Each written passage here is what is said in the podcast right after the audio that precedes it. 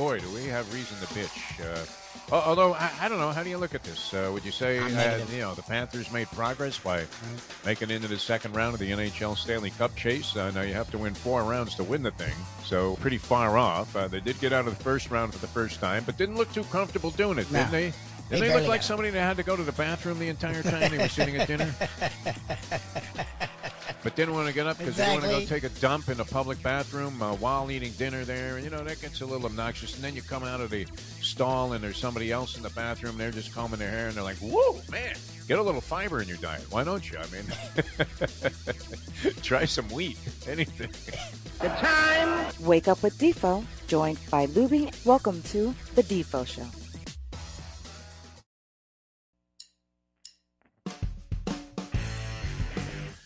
And a very pleasant good morning, everybody, on this fine Thursday. Jeff DeForrest, Mike Lubie Lubitz with you. Happy to be alongside here uh, for the Defo Show, another edition of the Defo Show. Uh, normally, we would have uh, a good portion of the program dedicated to the Hialeah Park Trivia Challenge. And I know uh, we have challenge players chomping at the bit. I, I, believe Lenny, the Chronic, made special arrangements to get back from his uh, visit to Saratoga, which God, get on the phone, begs man. the magic question why would anybody go to Saratoga when the racetrack wasn't open?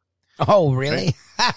yeah, I mean, you want to go Toga, Toga, Toga. Hey, upstate New York area, it's pretty. It's a nice change if you grew up in a city. I remember when I first went to uh, the campus there at Syracuse University, which I hadn't visited before I uh, actually started attending the school because uh, it was a last minute thing. I got in there. I had uh, applied to like three colleges.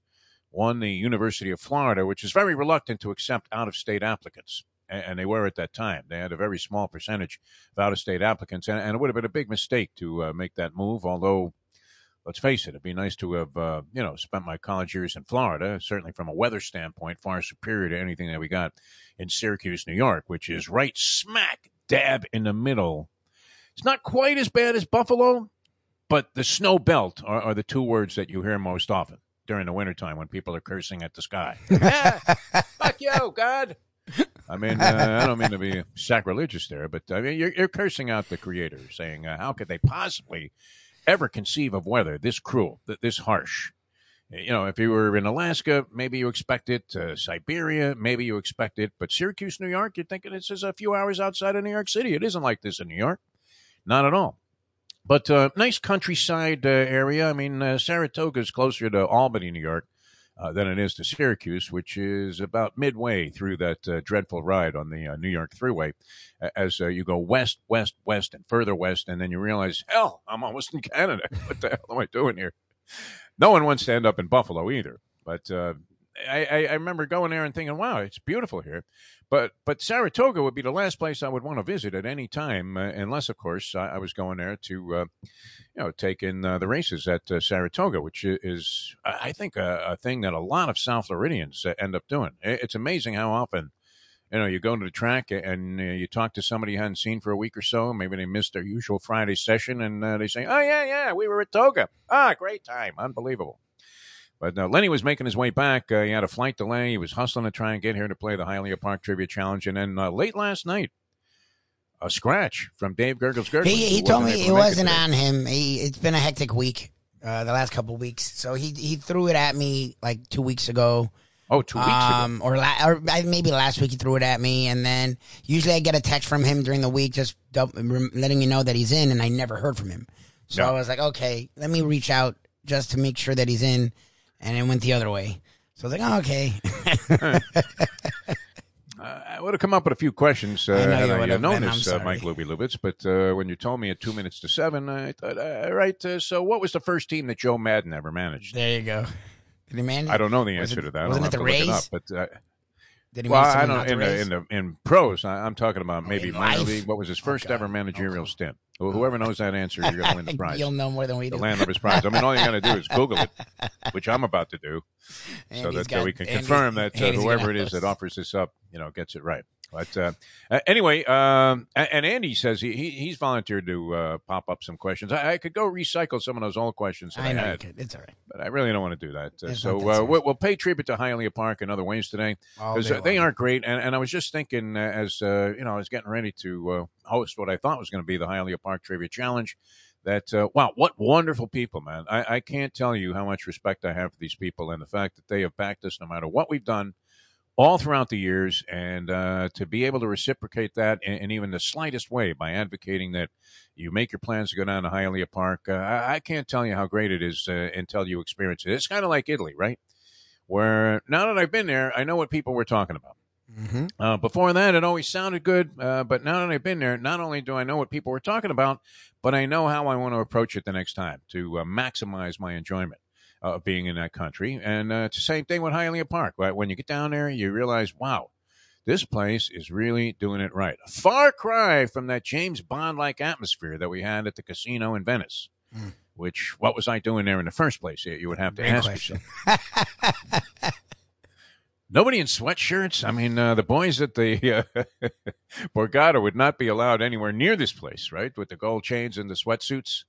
You know, the quasi uh, mafia guys uh, that are over there in the corner reminiscing about the good old days. Yeah, yeah, I know when Joe got whacked. I know who did it. who do you like in the fifth? I enjoy that atmosphere also, but uh, th- this was uh, a far cry from that. Hialeah Park, just a beautiful place to go. Keep it in mind at all times, uh, especially Belmont Stakes coming up tomorrow on our Degenerate Friday show. We'll have Kate and Bradar. We had a chance to uh, get a little advance notice on what Caton thinks about the Belmont Stakes, which uh, came up a little bit dull, Lubie. Mm. Now, I'm hoping it creates some uh, post race and during race excitement because it doesn't seem like there is much buzz. There's no chance uh, for a Triple Crown winner because Rich Strike, who won the Kentucky Derby at odds of 80 to 1 and could have written a real Cinderella story, a Don Quixote story here. I mean, you can hear the Man of La Mancha screaming in your head.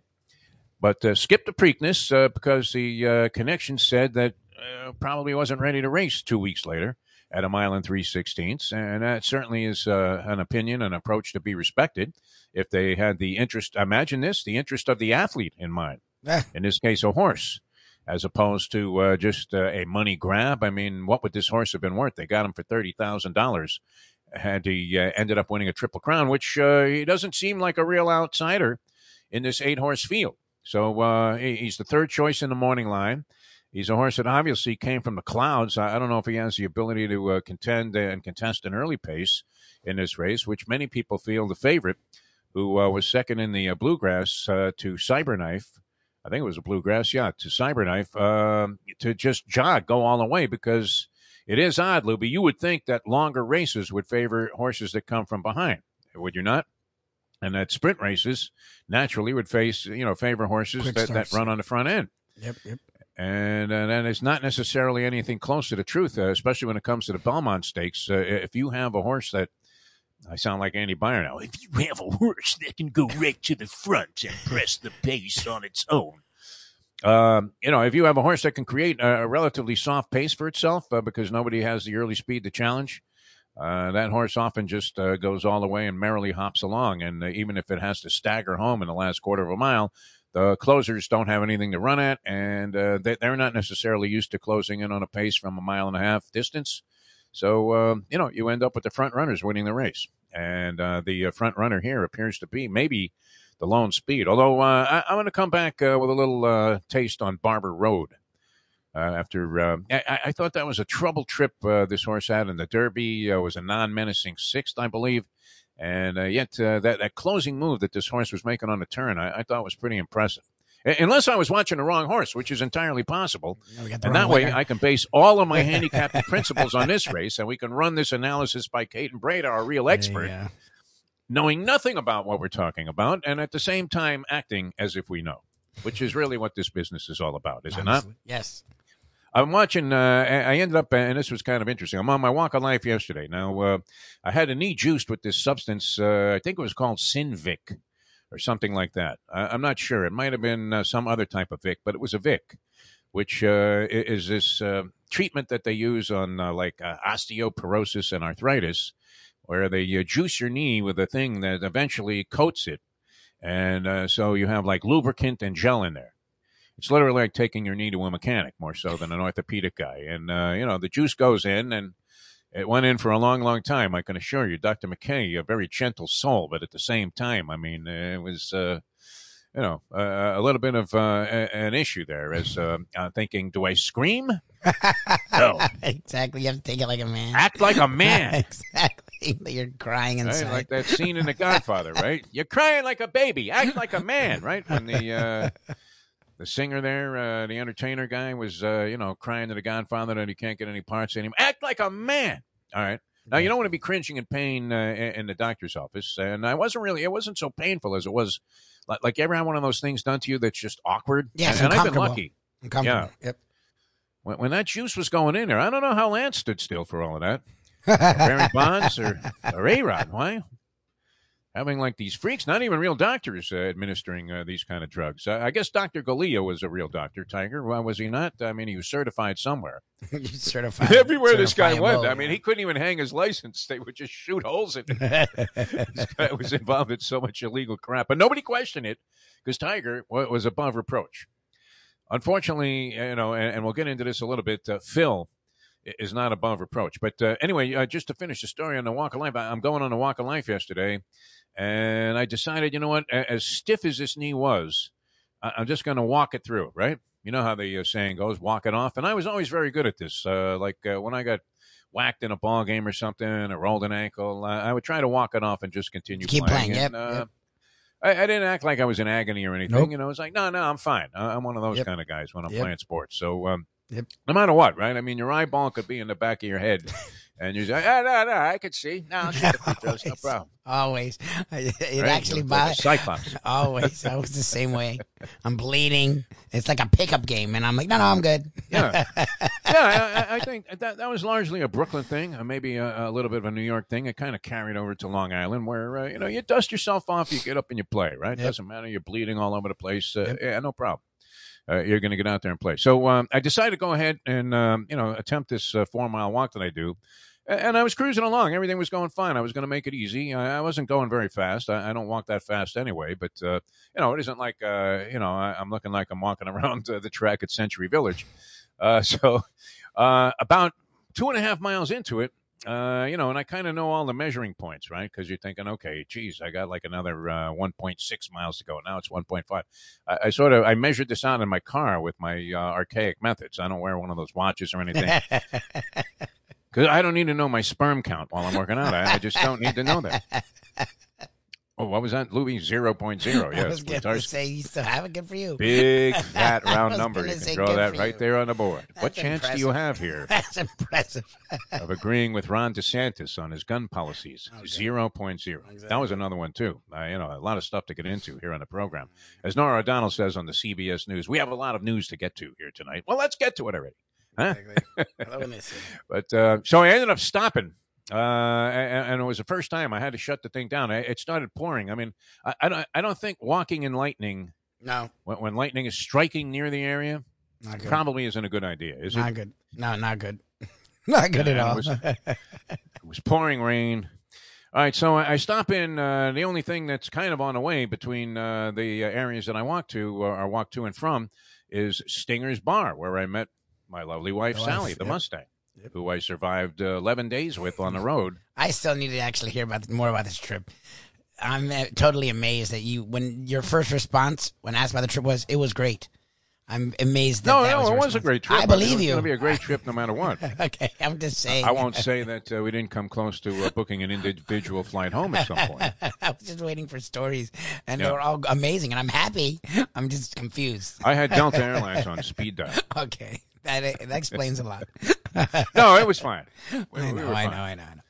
did well under the circumstances. Uh, it wasn't too bad at all. So, so uh, on the screen is like ESPN nine or whatever it is that is like just constant Yeah, stats and gambling. They Yeah, have yeah, yeah. like two thirds of the screen. This side of the screen is covered. The bottom line is covered. It's all odds. It's all gambling.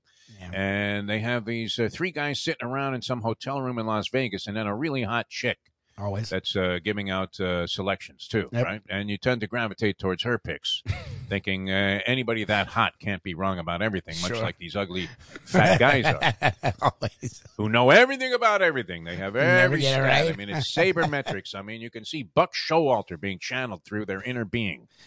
They know every single uh, minute statistical clarification and qualification that they could possibly put into an equation to uh, decide who to bet on, right? So, what's the only thing that I remember seeing from this? Because the sound wasn't on. So, uh, this guy's best bet of the evening, absolute lock bet of the century, was uh, getting a price. I, I, think you were getting like plus 120 that Klay Thompson would not score more than 19 and a half points. Ah, that was a right? nice bet. I'm kidding. Nice bet. Yeah, yeah. He ended up with like 27 in the game. Oh, I he mean, did? he had oh, 20 really? in the third quarter. He hadn't done anything. He played okay. He, goes to the stripe to bury you in the third quarter. Uh, no, he shot the ball okay. It wasn't brilliant, but, uh, you know, he was like 6 to 12 on, uh, you know, uh, I think oh, from the field or on three point shots. They ended up going to the free throw line. Uh, hit a couple of key uh, buckets in the stretch there where, uh, wow, I mean, you hit on something yesterday in our after hours show, Louie. That was absolutely a brilliant observation, although uh, it was only two games worth. But the Golden State Warriors' dominance in the third quarter of these ball games uh, continued yep. to be part of the pattern last night. As eventually the Celtics got on a run at the end of the third quarter to kind of made it look uh, a little bit more plausible. But uh, they they were getting annihilated again in the third quarter of this game. Yep. So uh, you know, and, and, it looked like Golden State was going to come all the way back. Uh, Steph Curry hits a three point shot, and uh, they get a one point lead. It was their first lead since two nothing. Yes, and that was about midway through the third quarter. Yep. And you thought, oh wow, here it goes again. It uh, goes. Same thing. scenarios game two. the Celtics just don't have the firepower to match what when these guys are on fire from three point range. And Klay Thompson was hitting shots after yeah, man, yeah. He, he, needed a Mason card. The first few games, uh, two yep. games of the series there. I mean, uh, he, he, was not only throwing bricks up there; these were boulders. he wasn't close. Yeah, these were Atlas stones. Remember when they had the guy Sven and he was trembling and, and he yes. was uh, trying to pick up the last Atlas stone? and uh, you're looking at a guy that weighs 470 pounds of solid muscle. Even his head looks like a bicep and he can't carry this thing. And that's kind of looked like, you know, that, that's what it looked like with Klay Thompson hoisting these uh, shots up there. Uh, it was ugly. But last night he had it back together. He, he looked much more on form. Uh, Draymond Green had a, had a lousy game. It got very physical. Steph Curry, uh, wow. I mean, that, that Zaza Pachulia rule that they put into the NBA where uh, you can't come forward and uh, not give a guy a, a, place to land. Uh, they ended up calling a, a flagrant on uh, Horford. Al Horford for, for making this move. Now, this was not by any means. I, I, mean, you could not have interpreted this in any other way except to say it was just uh, strictly unintentional. Yeah, And yet, by definition, it qualified as a flagrant foul. And if you look at the play, and the replay, Steph Curry's foot uh, comes down on right the on foot it. of Al For- Horford, and you thought, "Wow! I mean, look at the difference here." Uh, you have uh, on one hand now Golden State's going to complete, and they ultimately did a seven-point possession. Seven points in one possession, amazing. They they were they were out of it, and, and uh, all of a sudden they have a seven point possession because Curry cans the three point shot that he took over Horford. Yep. Uh, Horford uh, commits the foul. Now he has the old Jerry West thing, two to make one. Right? They should have been watching James Caan and the Gambler, where West goes to the line with three to make two and misses them all.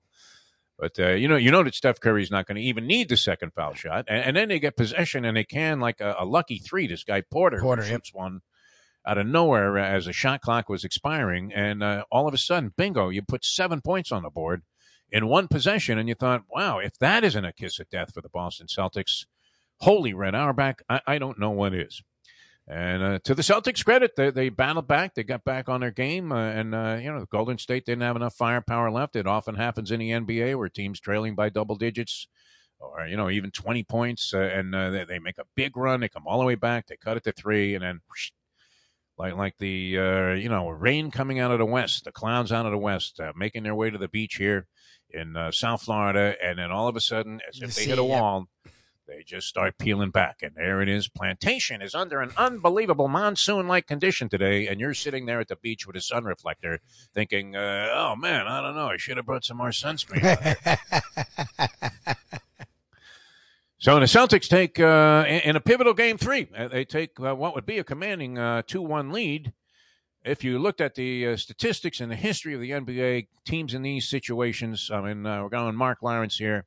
Uh, after being one and one in series, the team that wins Game Three wins something like eighty-two percent of the time. They go on to win the series, which makes some sense, uh, especially in these circumstances where uh, Golden State lost the first game in the series on their home wood and now the Celtics essentially to win the series would have to win their two remaining home games, and uh, they've got it in the bag. Celtics, fifty to one to start the season and win the NBA championship. I, I mean, wouldn't it be nice to be one of those guys? Wouldn't it be lovely?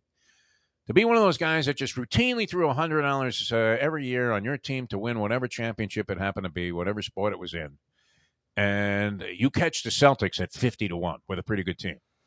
that uh, started out poorly, but uh, really came on. Probably dropped. I, I, would imagine that as we were talking about the other day, they, they had to be more than uh, you know, like close to hundred to one.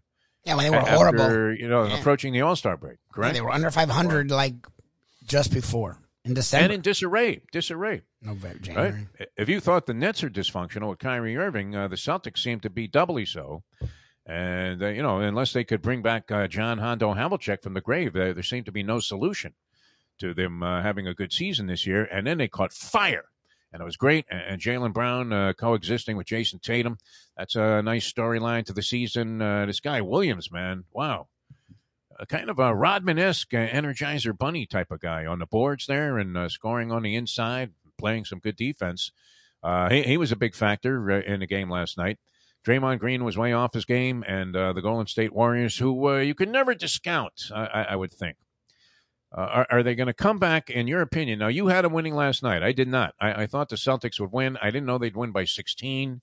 I probably would have been uh, reluctant to lay three and a half, but uh, if you were going to make a wager on the ball game, it seemed like Celtics money line would have been the play.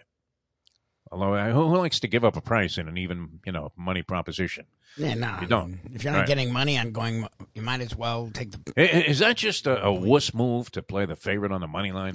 no, I mean it's practical. The, the, name of the game is to win. People. Yes, that's the point. Yes. To win. Okay, so if you're not sure about three and a half points, you're thinking this is going to be one of those uh, nip and tuck battles, right? Uh, we'll take a little bit off the cheekbone here and see how you look now, Mrs. McGillicuddy. Um, you know, in, in, the meantime, they, they're shoveling, uh, you know, uh, tire inflation uh, devices up your rear end there to expand your body parts. No, I mean, uh, it, you can go through all kinds of craziness trying to figure out uh, what, what's the best way to go. But if you wanted to win, and, and you thought the Celtics were going to win a game, that, that would have been easy. When you, you weren't having to uh, give up too much of a price, I don't think, on that because they were only three and a half point favorites at home. So what would you would you lay one twenty to win hundred on the Celtics last night if you thought they were going to win a game? Now would have done the points. I, I mean, you probably would have gotten even better odds. Because if they're going to win, a lot of people probably got sucked in Golden State in the points. No. Oh no, I, I thought Golden State would win. I, I thought we'd see what we saw that second half in Game Two, and it was more like Game One, where they gave you a nice third quarter, and then they went back to playing sloppy, lazy. I've never seen a team that's this good, that's in the the dynasty realm be that sloppy for the stretches they're sloppy. Like, and I'm not, and, and people are going to say I'm hating on the Celtics. And it's the, the turnovers they make have nothing to do with the Celtics at the time. And it's not, it's, it's, it's worse to me. Like, I'd rather be the Celtics. Like, Steph will throw a, a bomb pass like he's Kevin Love to a guy who's defended. Like that, you don't throw the bomb pass to a guy who's defended. Like, yeah. And they'll be in transition and do a no look and then no one's there. It's like what, this isn't and one. This is game three of the NBA Finals, guys. Like, yeah, it's weird for a team that's been to six NBA Finals in eight years to like take three minutes ago. All right, we're gonna go and one mixtape. All right, Doctor. All right, Silk the Shocker. It's like, what are you guys doing? Like, they go to the remember that kid, the little white kid, the professor. The professor. That's what I, I call the document. Yeah. The professor. Yeah, like that. The professor. That's what they do. Who was that guy, man? I mean, he was great. He was uh, like a mini Pete Maravich. Uh, yes, guy, he was classic. I mean, doing all kinds of dipsy doodle moves there, and uh, behind the back, around the neck, through the legs, uh, dribbling like a maniac, like it was, uh, you know, Abner Haynes, and uh, not Abner Haynes, Marques Haynes, and Abner Haynes was a football player, right? I don't know. But when you go that far into the distant past here to make references on the show, are you allowed to make mistakes, uh, Louie? Yes. Yeah, maybe so. Anyway, uh, you know, good to have you guys with us. So the Celtics uh, end up taking a two-one lead in that series. Rangers uh, tonight against the Lightning. Well, what do you think about there, uh, Mike Lubie Lubitz? Because uh, still, I, I, have such a genuine affinity for uh, Gerard Gallant. It's still one of my favorite stories in, in, all of sports was when they dumped him off that bus, the Panther bus. I mean, the guy's on a road trip with the team, and the bus is in transit, and they, they kick the guy off the fire him. They tell him like like while he's riding. I, I mean, imagine that these uh, outposts in Canada that you have to traverse to get from like Winnipeg to Calgary. I know they're flying, but I mean, you would imagine. I mean, the airports are nowhere near civilization in these places. Correct? Oh uh, yeah, uh, Calgary's probably a really modern city. Calgary's a city, but like in some of these, it's way know, out there, and then it's north of anything you would yes. ever want to be uh, anything close to associated with. right? They're harpooning whales there to, for dinner. They are. Crazy. I don't know if it's for dinner, but they are. hey, honey, hand me my spear. Yeah, no, I'm going to the store. I'm going to the store. Civilization is, uh, you know, in the ice age there, and and you know, and, and in the middle of this, the guy's on a bus trip, right, traveling by bus because uh, you know they can't even, you know, uh, fly out of whatever uh, you know remote city they were in at the time, and, and they just dump the guy right off the bus, the Florida Panthers, and say you're no longer our coach, and then on top of that, to add insult to injury they, they, they don't even give him cab fare, and, and, then they hire like a clown to replace him as a interim coach, a complete buffoon. Who was that guy with the bald head there? Wasn't uh, that like their had? VP or something? Yeah, he was in like uh, he was like know, the their player personnel or something. Yeah, he wasn't yeah, like a coach. Like he, he was Red coached. Berenson coming back from the grave. wasn't even Red Schoendienst, this guy. Exactly. Did Schoendienst ever check out? I think he did, right? Uh, he was a guy. Remember, he was like 100 years old. He was still hanging on to the batting cage there. And they go, and there he is, Red Schoendienst at spring training, the great Red Schoendienst. I love guys named Red anyway. And uh, I, I, forget what was his name. Kelly. What was this guy's name? That was uh, the coach of the Panthers. Oh, Th- that's how forgettable a tenure it was. He did die. Red Schoendienst did die. Yes. Okay, Schoendienst checked out, so we have that correct. Uh, the guy that replaced Gerard Gallant on an interim basis to coach the uh, Panthers was. There's your trivia question of the day, people. Hmm. Was. Ooh. Do I have any idea? I want to say his last name was Kelly. Uh, am I even close on that? I'm look. I'm getting the list of Florida Panthers coaches. Something so. like that. Uh, I, am probably way off, but uh, anyway, I mean that that was so insulting. They throw the guy off the bus. They Tom Rowe. Him. Tom Rowe. Rowe. Rowe. Okay, Tom I know it was Rowe. something simple. And All then right. Bob Boughner. Both were names I'd never heard of. Bob Boughner. That's right. Now, did he become a permanent head coach and get fired after one year? Bob Boughner? Yeah, Boughner had two years. So, I, I, as bad as the Panthers are, I don't think you're an interim coach Think about this. You're Gerard Gallant. I mean, you, you took two teams in their first year, the Rangers and the Las Vegas Golden Knights, to 50 win seasons. Yep. Uh, an accomplishment only matched by, I mean, uh, a real you know, kind kind of uh, divisional torch of a human being there, uh, Mike Keenan, when it comes to coaching who uh, had an oddball style. Now, and, and, and Gallant strikes you as one of those old time hard on hockey coaches, right? Oh, yeah. Chopping on a cigar there and saying, hey, listen, if you're going to play like shit, you're not going to play. not going to be one of these guys going, oh, well, uh, He's not Mike it McDaniel. was okay that you hesitated for an hour to take that shot there, Victor Kozlov. But, uh, you know, Vic, you're skating beautifully. I gave you a six on uh, those pirouettes you were doing around the goal. well, why don't you just continue doing what you're doing so we can continue to lose every stinking the game? Pirouettes. That's not going to be Gallant style, no? I mean, he told the boss to go fuck himself. He did. Yep. He's very blunt. Tell me you can't admire somebody that uh, oh yeah, in, a, in a high profile job like that and just goes up to the boss man, Vinny Viola, and says, "You know what, Vinny, go fuck yourself." Yeah, that was a dream. I wanted to leave that way so bad. I ended up leaving in the opposite way. I've always been like, that'd be so cool to be able to. They're like, they always say don't burn bridges, but like you're so big and you're so confident that you can burn bridges yeah. and not give a shit. Like that'd be great. Oh, it's the River Kwai for me. Uh, I, I don't care. I mean, you know, look, uh, most of the people that we deal with uh, in this business, uh, at some point at least, believed in you enough to give you a leg up. So, uh, you know, you have to respect that, uh, even if yes. they turn on you the day after, which often happens. Which happens a lot. yeah. All right, and that uh, gets us to uh, the hot topic of the day here, uh, Mike Lubie Lubitz, and that is the blood money of the Saudis. Okay. Uh, that is being funneled into the pockets of golfers. A couple of more big name oh, defectors. yeah, your guy, DeChambeau. Bryson DeChambeau, who's a bit of a freak. Now, if you were going to anticipate somebody making this move, oh yeah, DeChambeau wasn't a, a reach, and neither was Patrick Radar Reed. Yeah, the two pieces of work. Yep. Right.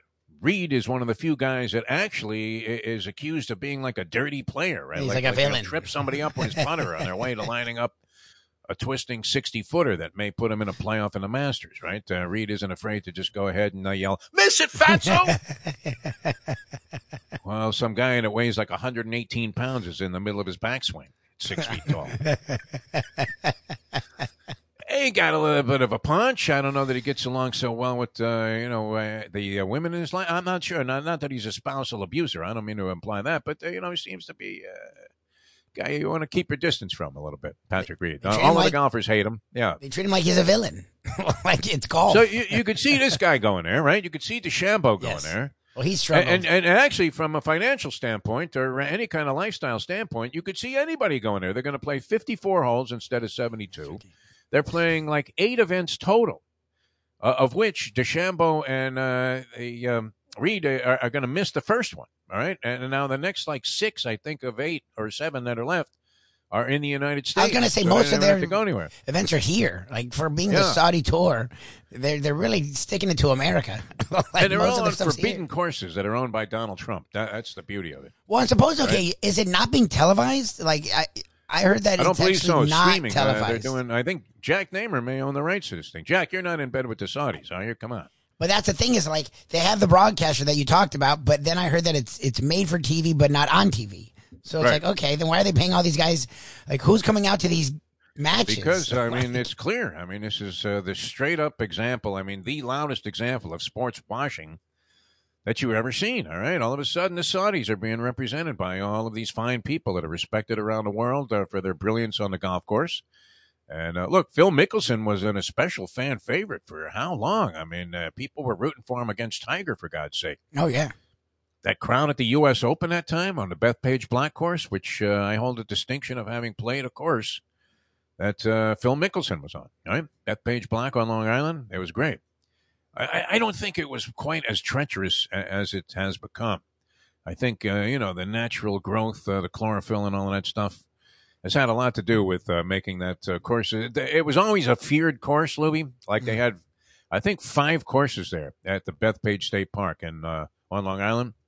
So uh, I first take up the game. We, we used to show up there and cut off T-shirts and uh, you know shorts uh, that you would uh, you know cut off also, and uh, get there before all the doctors and try and line up. So so the move was to play the Bethpage Black because that was the most challenging course, and uh, you would have to bring not just a sleeve of balls, but an entire box uh, j- just to get out of the first nine holes. So uh, degree of difficulty uh, very very uh, tough there. But but Phil was the darling of the New York crowd. I mean, remember those? I- I, think if ever golf would be remembered for like just a, a wild crowd reaction, it, was that Bethpage Black uh, U.S. Open where Phil Mickelson uh, was. Uh, I, he- he didn't win it, but uh, you know he, he was in contention and the crowd was going nuts at every hole. Do you remember that one? I did. Yes. Well, okay. Isn't that Yeah.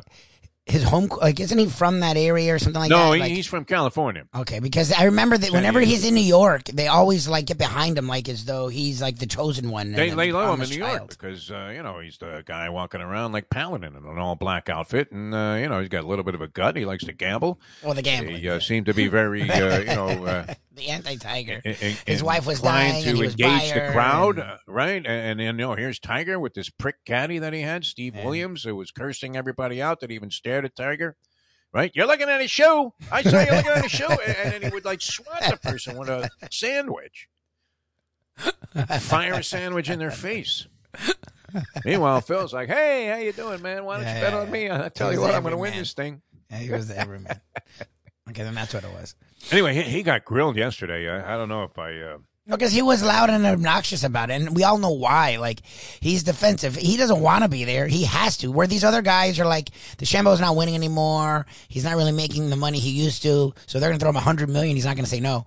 Phil, Oh, man. is down forty mil. like the dude needs the money desperately, so he sort of has No, to go. I, I don't think he needs the money. Uh, he he- he came out. I guess uh, he was interviewed by Sports Illustrated. Probably not the guy that got him in all of this jackpot to begin with. Who I think also works for Sports Illustrated. That was writing the unauthorized biography, and he spilled the beans about Phil's thoughts Yeah, about yeah. the Saudis.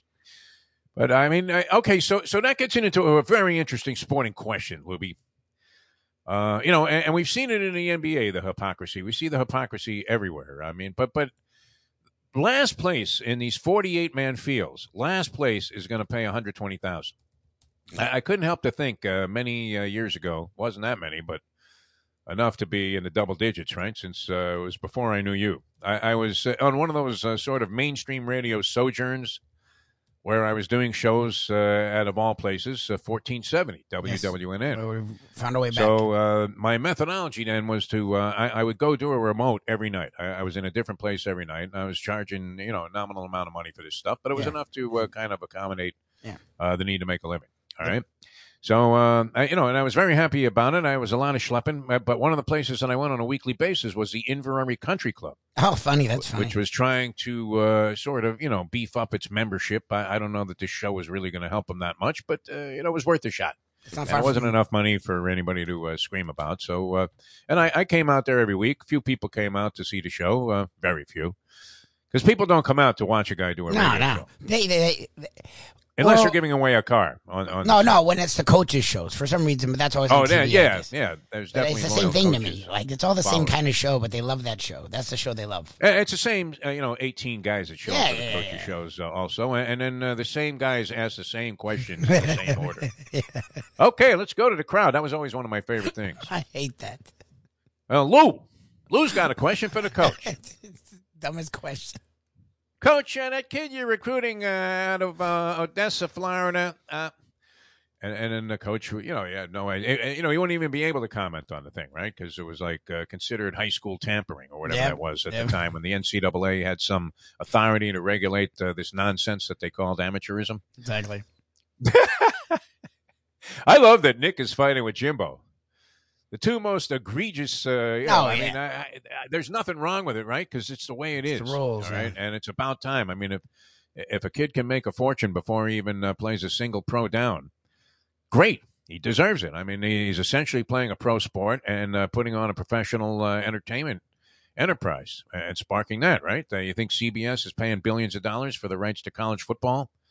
Because uh, they- they're not drawing all kinds of attention. And uh, how could they do that without good players, right? If you and I are out there running No, no around, one cares. who's watching? No one. He no dropped it again. Okay. Unbelievable. But uh, yeah, it's it's going to be crazy. I mean, uh, now, uh, what should the court of public opinion be on this, or should there be? People will be debating this forever. Yes, they are. I didn't care that much about it. I mean, look, I I don't want to be phony because if someone's throwing a hundred million dollars at me, it's hard to say no. It, it would just be really hard to ever have an opinion on anything as an American again. Then, like if I'm going to go over They're there, eight eight fifty four hole events. If you know, you don't even have to play all eight. Well, and, and that's and, the thing is and that that's the- it. That that's it for the year. You don't I have don't have any other stuff. I don't think. I mean, I don't know. Do you have to make appearances with the Sheik or something? I, I'm not sure what that would be. Uh, anyway, what I was going to say about Inverrary was uh, so I used to go in there every week, uh, Lubie, Mhm. Yep. and uh, they have like on the wall a little bit of the history of the Jackie Gleason Inverrary Classic, Oh, nice. which was contested there at that golf course uh, for. I want to say what maybe uh was it a decade or something? It might have even been longer. I Longer remember watching it on TV. And I remember when I moved to Florida, I thought, wow, this is cool.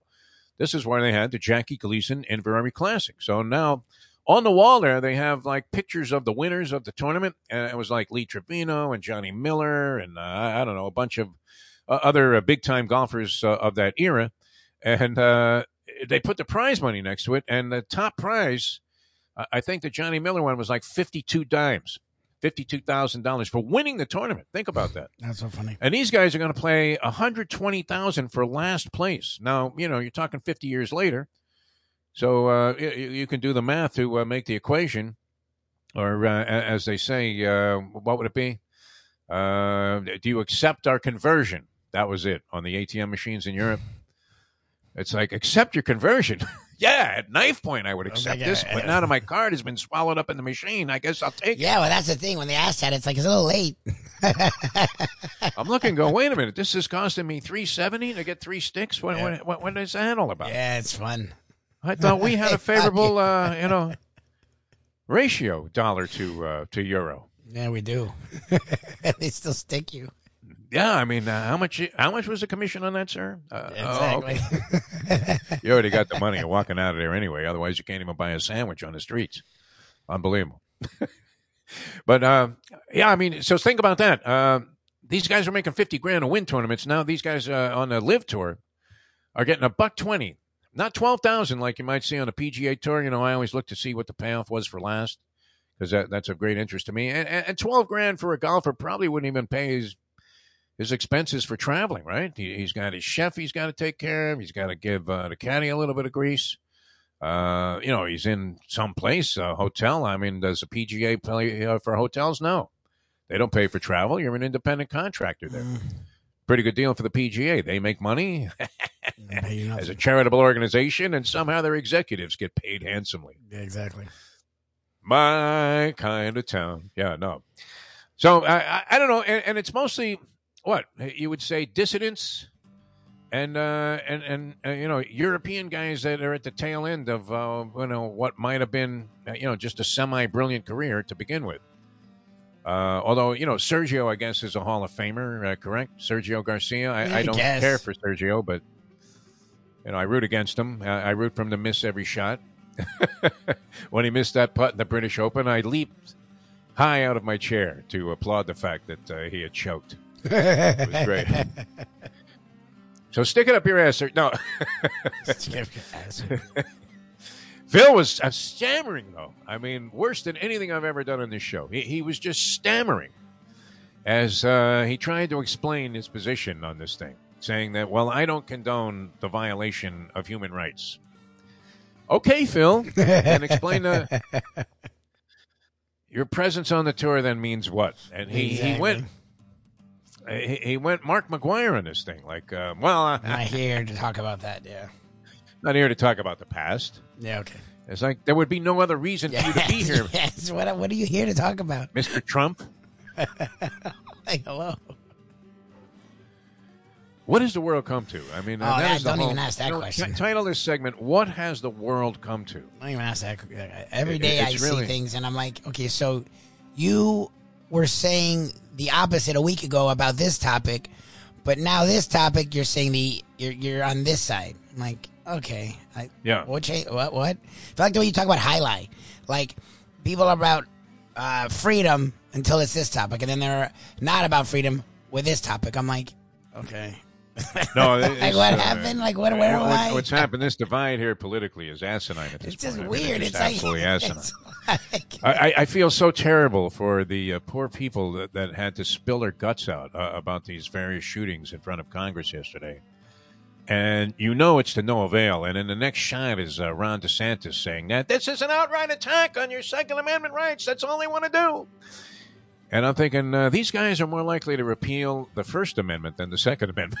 Yes, and that, like, Which, uh, it's not you know- about any of that. Who gives a shit We, about? we just keep saying, uh, look, I mean, it it was an amendment that was written in like the 1700s, for God's sake. well, and there's so many after it that we dis- totally disregard. It's like it's like that's my problem with the Bible or the Constitution. Like you only follow what you want to follow. So stop giving me the holding up the thing when it's a big ass thing and you're only Yeah. following like three. Like what about the other fucking uh, what do we have 50, 60 amendments? You don't follow half of them. So stop talking about the whole document. Uh, Like I don't care what side you're I mean, on. It's just weird. Like- the amendment was amended a little bit. uh, Yeah, there's know, amendments to like, uh, amendments. You got to throw it out the door.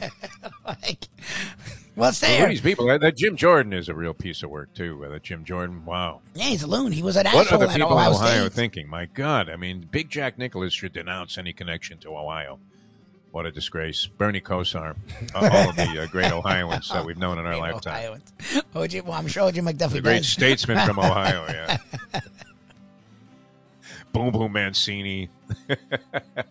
Boom Boom was a little loopy when we had him on the show. We'll He have to get him on this show, and uh, hopefully we can do it with video. That would be great. He was fun. You, you think we can arrange that? See if you can get a hold. Uh, have your people get in touch with his people. him. We had him on a couple Boom Boom times Mancini. too. Fox Sports, I think, uh, was the deal. Fox Sports Okay, was I'll- uh, I'll the source of Boom Boom. Boom It was fun. And, and it would be great too, because if uh, you had a show where you were just, uh, you know, sort of, you know, ra- you know, roaming through a bunch of different topics and uh, not necessarily concentrating on anything on anything particular or saying anything of significance, Boom Boom Mancini would be the perfect guy Yeah, he just went. to interject in there at this point. He was all over the place. Yeah. All right, uh, we're, going to come back with more. We we wish we could have brought you the uh, Hialeah Park Trivia So we have okay. the program. Since we weren't playing today, Ron is so loyal. He called anyways. Okay. Um, and I know you came up with some question, or maybe Andy. Andy has been throwing questions all morning. I, I'll look something up during the break. I here. told him we can keep you on, and then you can be our honorary winner for today. Since I'll probably see him tonight, and I'll give you another. I, would come up with something out of this day in sports right here on the spot. Wonderful. I mean, we If can, I can we can do it in the break. New York Post. We can do it after break. I just wanted to let you know he's there and he would love to play. Okay, So- yeah, because I'd like to do it to pay homage to our good friends at Hialeah Park, who, who really are just absolutely brilliant in everything that they do. Uh, the simulcast of the uh, Belmont Stakes. Now, uh, it was interesting because we were talking with Kaiten yesterday on Mike Mayo's Lunchbox. And uh, Kate Bradar, of course, TVG, she's going to join us tomorrow with her analysis of the Belmont Stakes. Always expert and uh, re- really, really enlightening uh, and illuminating to see the way that uh, she approaches uh, th- this whole thing. But uh, yeah, I mean, uh, you know, and, and was telling us that there were a lot of short fields on the card at, at Belmont Park. Five, six horse races. Wow. Uh, which is unusual too, because I, I, just, you know, of course, the first thing I flop to when I get my New York Post and sit on the throne in the morning uh, with a little, uh, what is that? That is known as show preparation H. People were always big on that, Louis. Why, why did they bug us about show preparation as if we did nothing? Eh, eh, how crazy is that, right? I mean, you're watching sports and following this stuff the whole time. I mean, uh, your entire life is essentially show preparation, isn't it? Not to but name for some names. reason, if you if you didn't sit there in a little room before the show and go, mm, uh, yeah, I think we ought to talk about Madonna today. Uh, they thought you were like a clown, like like you weren't taking the job seriously. I- Oh, not- what was that all about? Not naming any names, but I always found the shows that like had two hour meetings beforehand and two hour meetings after the show actually more Yeah. boring. like they were so regimented. Oh, they're horrendous. They didn't say yeah, anything. because they're all like, the you didn't ideas say of a anything. guy who's like sitting in an office somewhere and uh, never been on the air in his lifetime, right? Because uh, he either had a lousy voice or, uh, you know, nobody would hire him to do that job, so he became a program director. And we ruined Doc Reno. Like Doc Reno would have reams of prep for the pre games we did, and we never Yeah. got to any of it on purpose just to see how much we could fuck with him. like he would be so prepared, and we're like, so at the end of it, how much did you get to? Oh, like three. Yeah, that's about right. We did good then. Yeah.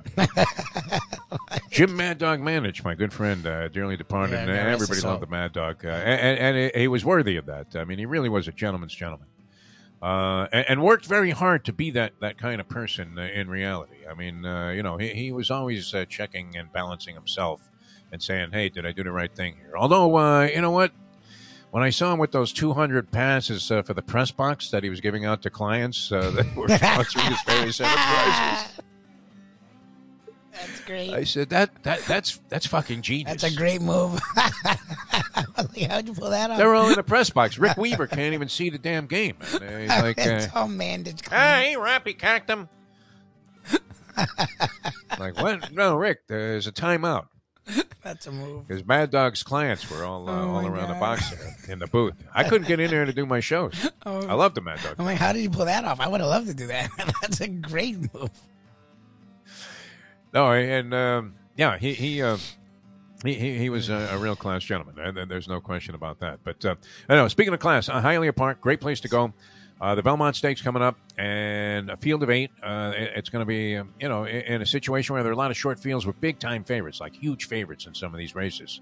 Metropolitan Mile, I believe, is uh, on the card, and a bunch of other big stakes races. It- it's really a great day. It it was the first time I ever went to the flats, Louis was at Belmont Park uh, for a Belmont Stakes. My friend Cliff Keller uh, said, "Hey, why don't we go?" It was 1969, and uh, I believe Arts and Letters, very classic. They had some real dignified names of horses, right?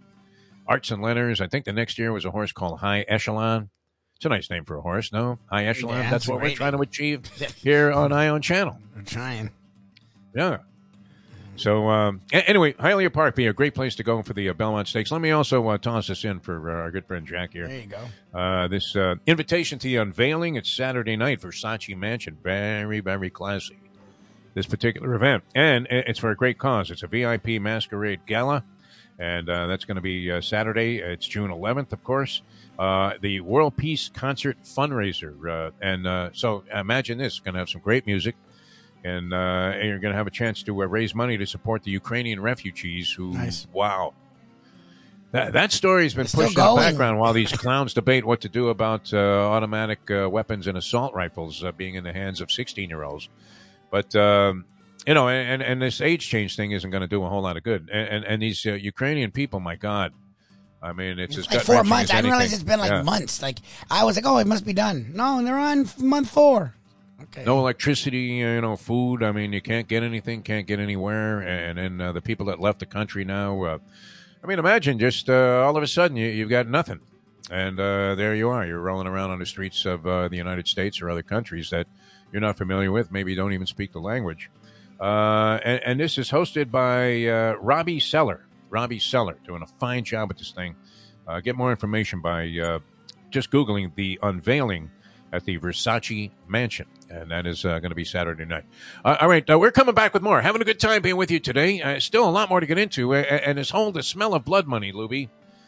I, I don't know. I mean, uh, should we be sitting like Judge Judy and trying to decide whether these people, you know, have no moral fiber whatsoever for taking the Saudi tour money when anybody in their right mind would have to say, "Are you kidding me?"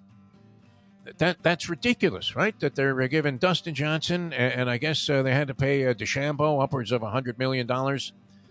Just here, here's a hundred million, and, and if you never take a swing, it's yours. Well, that's the thing is like the winning the tournaments don't matter anymore. Like they're getting so much money just to be there that okay, so they win, they get three million, they lose, they get 150 grand. You're getting paid small million. fields. Uh, small fields. You're, you're, working three days a week instead of four. I guess they work seven days a week. Uh, you could say. I'm not sure. You know, I mean, these guys they just practice all the time or whatever. Not maybe not everybody, but uh, nonetheless, you know, it's not like it's easy. Uh, otherwise, more people would be doing yeah, it. Correct. All right, so uh, these are the best at the you know at what they do in the world, and, and, you know they're they're getting paid handsomely to do it, and more before. But but the prize money in these tournaments is uh, in, in, a 48 man field is double, and in some cases uh, quadruple what it would be for a comparable PGA event where you're going against 150 guys. Think about that, Louis. It's insane. It's insane. And you've already received $100 million for doing nothing if you never win a tournament, right? If you're uh, Oosty and you decide, hey, I'm just going to have a couple of pints while I go around the course here today, no problem, man. You could shank every ball and, and you're still going to be making like a ridiculous amount of money a lifetime, which. Uh, were, were, these guys going to make? I mean, uh, maybe in endorsement dollars. I, I, don't know. Some of those have been diminished, but uh, were they going to make eighty more million dollars in prize oh, money? I mean, Hazen and uh, guys like this. Uh, no, are you kidding me? You know, they, they, they, make representative showings, but they're not making that kind of juice. Nah. So yeah, it's like in retirement, you're, you're getting paid a fortune. Now, now, if you take the money, should that be on your conscience? That uh, you know you, you, sold out to uh, try and uh, whitewash an image of uh, a a, a country that uh, is known for just human atrocities, including uh, literally like carving up this guy, this guy from the Washington Post, uh, Khashoggi, and it's all okay. I, look, like that. I just look, and a lot of the golfers aren't guys that give their voice on a political opinion, so maybe that's fine for them. I just it's hard to say no to that money, but once you take that money, then you can. To me, you can never have an opinion again on anything. Like you can't say that's wrong. Well, I mean, you're getting paid by the Saudis. Like they just do shit blatantly. So, which is fine for some people. For me, that'd be tough. Like, I I, I don't yeah. know how I would do that. All right. Well, Phil's in, uh, and man, I mean, you talk about a Ralph Kramden like press conference. that uh, he was involved in yesterday. And he, he did. He went Mark McGwire. He started talking about, well, uh, you know what? Uh, this is great for the game of golf. Yeah, there you go. I'm sure it is. How about humanity? not, not, that the PGA Tour, uh, you know, should, should have uh, you know a, a, a monopoly on uh, all golf tours. No, right? but they have other tours. No one complains about the European yeah. tour. No one complains about the Nike tour. No one's complaining about competition. It's so you can't even say that that's it because a lot of these players play on multiple tours and no one gives them gov. Yeah. It's where the money's coming from blatantly. like and, and, you would have to think for you know the, the uh, singular purpose of uh, making it seem like these guys are okay. Yeah, that's what like it is. None of this other stuff was happening. Yeah, don't worry. About it, it's that. like Putin holding the Olympic Games, right? hundred percent. China, you know, same sort of thing. Well, where, Qatar. Uh, okay, look, everything's wonderful here. What are you talking about? Look Qatar is still gonna. They literally had to move the the World Cup to a time they never play it because of how hot it is. We know there's been so many different pieces on the thousands of people who died. Yeah, building these stadiums, and then they'll have a World Cup in one November, and it'll be like, all right, go Italy. Are they, are they playing it underground, by the way? and it was a shame too. The Ukrainian team went down. I think they lost one nothing to Wales. To Wales, yeah. In the final qualifying game for the World Cup, that would have been a nice uh, story uh, yep. to follow there. But uh, what a disgrace, right? Remember when Sepp Blatter got up there and said, uh, "Hey, here's a surprise, Qatar." Shocker. Like, what? and he goes running out of there with an attache chained to his wrist that had to contain fine, uncut African diamonds uh, that had been like delivered by money, the sheik there, who had two of the hottest babes I've ever seen, one on each arm. Oh uh, the guy from Qatar, who's, uh, you know, am I excused for having this guy's name escape me? I have no idea. That was a long time ago. I mean, this thing was awarded to Qatar, and uh, what? They're still working on uh, trying to fucking, you know, figure out a way to uh, it's gonna be this year. It's gonna be in, in November because the summer is too hot. Like it's happening yeah. this year near the end of the year. Yeah, what's 48 Celsius, man? That's like. yeah, it's like 100. Even a camel wants no part of being outside. Unbelievable. All right, uh, we're coming back with more right here in a moment. It's the Defo Show. Jeff DeForrest, Mike Lubie Lubitz, Eye On Channel, having a great time being with you. Uh, many, many things to discuss, but uh, that that was uh, kind of crazy yesterday with this LIV tour, which uh, you know, I mean, you would have to say that they're not shy about throwing money around. Because uh, I mean, that that's a ridiculous amount of capital, right? That they've paid to have like four guys on the tour. That are they really going to get everybody watching some streaming service to see Phil, uh, you know, shoot an eighty-seven? I don't know. I, I this first tournament, I guess, but I'm not gonna. I don't. Shambo. DeChambeau driving the ball like oh 500 God. yards in some of these, uh, you know, places that they're going to be playing. Uh, that's going to be great, right? Mexico City. Do they have a shot uh, of playing there? That would be great. There's Bryson DeChambeau. Oh, he's overdriven the green here yeah, on the par five, 672 yard uh, dog leg left. They're going to pay that guy like a few million dollars to announce this stuff. Imagine that doing golf. How tough could that be, Libby? I, I don't know. The whole thing's asinine to me. whatever. Bones says. Bones says he should try a nine iron. I, I, could do that. I'm done. Give me a couple of million, right? Yeah, good luck. Sixteen footer. That's all you have to say, right? Jim Nantz, he, he doesn't. He's like Don Dunphy back in the day, where uh, brevity was really the way that yeah. uh, people expressed themselves, right? Golf announcers barely talk. It's the color guy. The color guy actually does a lot more in that sport than any other sport. This is for par. that's the whole thing. Yeah, that's the whole thing. I could do it, Louie. I'm sure. I could do it. I'll never turn down a golf announcing job if anybody Shouldn't. offers one.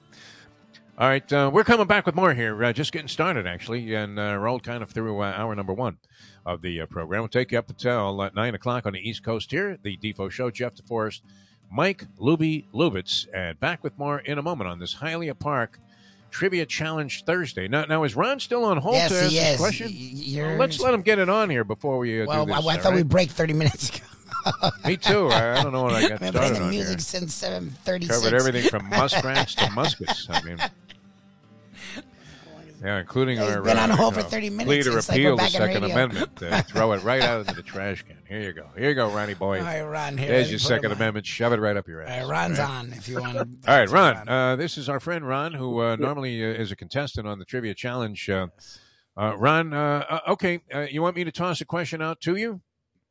Sure. Sure, I'm ready. I'm ready. All right, I'm sure. To come up with something here. Can you bear with me for a second? Because I'm kind of caught off guard by the whole thing, and I'm not even sure if I have this particular. I wanted to break. You yeah. Golf question. Find a golf question. All right. Uh, we don't know the answer to this, so we'll have to look it up. Uh, what was the first team that Joe Maddon, recently fired by the Angels, uh, ever was the manager of at any level of professional baseball? What was his first managerial gig? Um, I, I, we should be giving you choices on this, yes, but uh, you know you we're, we're kind of ad libbing as we go here, and I don't know the answer to this question, so let's go. Give, Joe give, Maddon. Give us, uh, yeah, I'm thinking a minor league the team. Blue though. Jays. Oh, oh Blue Jays. Oh, yeah, no, it wouldn't be the Blue Jays. I mean, he, he managed in the pros at Tampa. That would have been, uh, you know, if if his first gig as a manager was uh, at the major league level, it was the Tampa Bay Rays where, where he was brilliant. You know, the question came great. up: Is he a Hall of Famer? Oh, based really? on what he's done, if he doesn't manage again. Now uh, he did win that title with the Cubs and broke the curse of the Billy Goat. Yep. Uh, Angels tenure was uh, nothing smashing, uh, that's for sure. Even with Mike Trout uh, on uh, on the roster there, and uh, they they were apparently going to be loaded for pitching this year, but I guess that hasn't worked out so well of late since they've lost like a hundred in a row. Uh, all right, uh, and uh, you you wanted to say the Blue Jays. All right, we'll we'll take that uh, into consideration. Although I, I, I can probably tell you right away that that's wrong. I, I, he had to be at some low level minor league outpost presume, yes. of uh, you know just uh, you know baseball purgatory. No, to start out, and you're How thinking Durham, I'll never Durham make it from here. How about the Durham Bulls? Durham, Durham Bulls. That, that, seems like too big of a, a starting point for uh, Joe Maddon. All right, all right, thanks, Ron. Appreciate it. If you're uh, right, well, well, we'll keep this question going. L- Lubie, you, you, uh, well, I guess everybody be looking up the answer in the meantime. So what's yes. the point? Everyone right? What it. was it? Do we know? I'll look up his. I'll just look him up. it's not hard. Just look him up on Google, and it'll give his Yeah. career. Okay, yeah, let's find out where he managed for the first time. Uh, Durham Bulls uh, is Ron's submission here, and uh, I would say, like the Boston Crab, it's a submission hold. How come nobody uses a Boston Crab in uh, MMA? By the way, Louis, the Boston Crab. I don't mean. It, it was an automatic stoppage of the fight. The guy would give immediately, and, and the ref would jump in there and uh, try and uh, disengage the various uh, components of putting somebody in a Boston Crab. This is in professional wrestling. And why isn't it used more commonly? A- And the same thing with the Japanese sleeper hold, uh, Lubie. Remember that one? Dr. Jerry Graham brought that into uh, the United States after a trip to Japan. And he came back with the Japanese sleeper hold, and it was a deadly weapon. I mean, it really was. Okay, so Maddon, from what I'm seeing, never did Yeah. any stints in the minors. He went was in the Angels organization for a long time, Oh, yeah. 75 to 2005. Then was with the, the Rays from 2006 to 2014, and then I think that's when he went on to the Cubs, won a World Series, their first World Series in what 100 years, 2015. But, but his first managerial job then would have been the Rays. right? Yes, the Rays were his first Wow. head skipper job. All right, so uh, Ron was wrong with the Blue Jays anyway. All right, uh, we'll come up with something, but uh, good to get a little element. And thank you, Ron, for There you go. suggesting Thanks, that. Ron, for hanging on for half an hour. Yeah. I didn't mean to make him do that. I, I really didn't. I apologize for that, Lubie. I forgot about it. Is what I know you did. I kept trying to remind you. That's what happens when you're on a roll. All right, uh, we're coming back with more. We'll see if we can do it again in the next hour of the program here. Jeff DeForrest, Mike Lubie Lubitz with you, and uh, happy to have you along for the ride here on Eye On Channel once again. Uh, what about uh, we should play a little George Benson, huh? This masquerade about this uh, thing at the Versace Mansion. It's taking place Saturday night. It's going to be a masquerade uh, gala party. Uh, with a concert to uh, benefit also uh, Ukrainian refugees. I mean, uh, just a great, great fundraiser. Robbie Seller behind this thing. You know that anything uh, that Robbie Seller is a part of a as a producer, come on, uh, talking about top notch stuff here. Uh, so, um, more information, uh, and, it's the unveiling is the name of the event. The unveiling, and uh, just just Google that, and you'll get all the information for Saturday night. And um, who knows? We may show up in a disguise uh, of some sort. No, Sure. Lubie masquerade. Sure. Whatever your favorite costume is when you're there, that was us. Yeah, show up as two of the three Stooges. People will immediately recognize us from the show. All right, uh, and, and thanks again, the people at Hialeah Park. Hialeah Park Trivia Challenge on a Thursday. Tomorrow, Degenerate Friday, the professor with the big board. That's always a lot of fun. And Kate and Bradar from TVG on the Belmont Stakes. So, uh, looking very much forward to uh, tomorrow's show as well. And we'll be back with more, finally, in a moment. Now that. The time. I think that's the record, Lubie. It's uh, 802. If poker is your game, you're covered in style. And you can play all your favorite Vegas style games, including blackjack, craps, and roulette, in Hialeah Park's sizzling hot casino. Get a player's card when you walk through the door for all kinds of generous amenities, including our favorite, free play, when you come out to the ultimate casino and entertainment destination, Hialeah Park. These days, we're all looking for comfort anywhere we can find it. Thank goodness for Landlubbers Raw Bar and Grill in the plantation location because they are making sure you are as comfortable as possible. You're going to have the best wings in the world.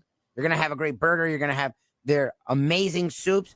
Again, Landlubbers Raw Bar and Grill. It's nice and easy. Just go to landlubbersbarandgrill.com for both your pickup and free delivery. Thank goodness for Landlubbers for making you always feel right at home. Catholic Health Services is committed to care that changes as your needs do. Our full continuum of services is designed to be there throughout your care journey. If you need assistance with daily living, post acute care following a serious health event, or additional medical care at home, we also offer skilled nursing and palliative and hospice care. Your care needs may change, but our commitment never does. Catholic Health Services, South Florida's number one choice for post acute and end of life care. Visit CatholicHealthServices.org.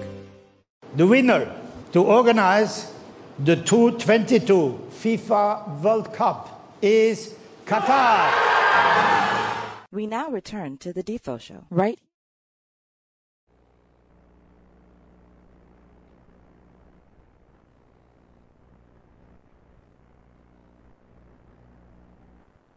Somebody loan me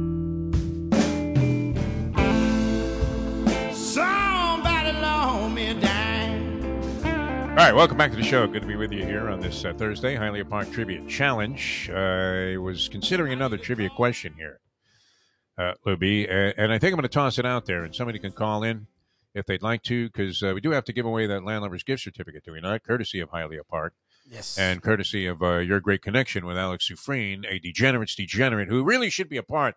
Uh, when we finally establish our degenerate channel, 24 hours of degeneracy talk, uh, which uh, I think would be a big hit, would it not? Mike Sure. I mean, if I was going to design a channel, it would all be based on gambling, especially since uh, last night, literally, the one thing that I see while I'm at that Stinger's bar trying to dodge the rain and the lightning on my walk of life is a guy telling me that uh, this is his surest bet that he's ever made in his lifetime, that you can bet your children's unborn children's children on Klay Thompson being under 19 in the hook. So, no, I, I didn't watch the entire ball game. I, I watched the beginning and then I kind of uh, you know bowed out there for a while. And, and when I came back, there was Klay Thompson going to the stripe after getting uh, fouled uh, on a jump shot uh, from uh, the uh, perimeter there, and um, but not not not a three pointer. And, and he's going to the line for two, and he's already got 18 points. And you know he's going to switch to two points. And this guy's bet is Burial City, my friends, Burial City. And, and you're thinking, these are the experts they're putting on TV. I mean, uh, you know, and uh, usually, like I said, uh, Lubie, many, many times, I mean, with, with extremely sound logic, where you could easily become convinced that they knew everything that there possibly would be to know about uh, where to place your money, except on the winning side. I mean, uh, you know, routinely just just burial city. I, you know, he- here was a guy that, that literally with a compass he couldn't find a basket. Klay Thompson. Yeah, until last night, and then He, he is shot putting. Uh, I mean, the ball up there, and and, and not missing by like uh, narrow margins. Uh, th- these are bricks of gargantuan proportion. I mean, just, just the, the heaviest bricks I've ever seen hoisted by a guy who was considered a shooter. You you can't go into this kind of a shooting slump. This was tin cup with a basketball, wasn't it? I mean, uh, you know, every ball's in the water. What are you, what are you Yes. talking about, Klay? Yes. They're asking Steve Kerr, and Steve Kerr's great at dodging these kind of questions, isn't he? I mean, Steve Kerr can deflect, uh, you know, some kind of question that he doesn't want to answer with more grace and dignity than anybody, but he just kind of gives it that shaking of the head and goes, uh, well, you know, uh, Klay Thompson's a great shooter, and, uh, you know, he- he's going through a little bit of a slump, but he's aware of it. How can he not be aware of it, man? It's embarrassing. I hope he's what this aware guy of was it. doing, man. This is like a, a pro golfer. You know how it's always amazing. You know they have like a fifty-seven foot putt uh, that's going to go six different directions, and, and if you tap the ball, uh, you know e- e- even more than uh, you know uh, one one possible uh, dose of speed off off target. It's not only going past the hole, but but it's going off the green and into a lake. and uh, you know, and, and and he he's he's just missing everything like that. I mean, um, you know, just blowing it by the hole, and, and, right into uh, you know some kind of sand trap or uh, little ravine there that they happen to have uh, just uh, conveniently located right by the green where your ball always manages to find it. Unbelievable, right? One little moat there in front of that hole at the Oh, it's Masters. always right there, How many yeah. balls? Kerplunk City, Yeah. right in. The water. I haven't hit it to the right yet. There's water to the right. I'm hitting it right to the right every time. Exactly, Always right? find the You're water. trying- and I want to tell you, the, the sports psychiatrists, uh, just block out the Don't obstacle. think. okay. Block this. Screw you. Anyway, the golf world is a buzz uh, with all of this Yeah, uh, yeah, nonsense that's going on here, and uh, I, I don't know. I mean, I, I'm not sure how I feel about it. I, I wouldn't be inclined to go to a, a streaming service to uh, watch golf. I do enjoy watching golf tournaments. I enjoy betting golf tournaments, uh, and I think it's one of the best bets that, that you could possibly make in terms of getting value for your money if you were considering losses as entertainment, Yeah, which is a nice way of saying you're fucking crazy. Uh, no, if you were considering losses enter- as entertainment, um, I, I would have, unless you're just hopelessly out of it right away, which does happen. I mean, uh, the last, I would have to say, six tournaments that we've been involved in a pool, we were essentially toast yeah. day number one, man. We were right there in that scene out of the Blues Brothers where, uh, you know, I,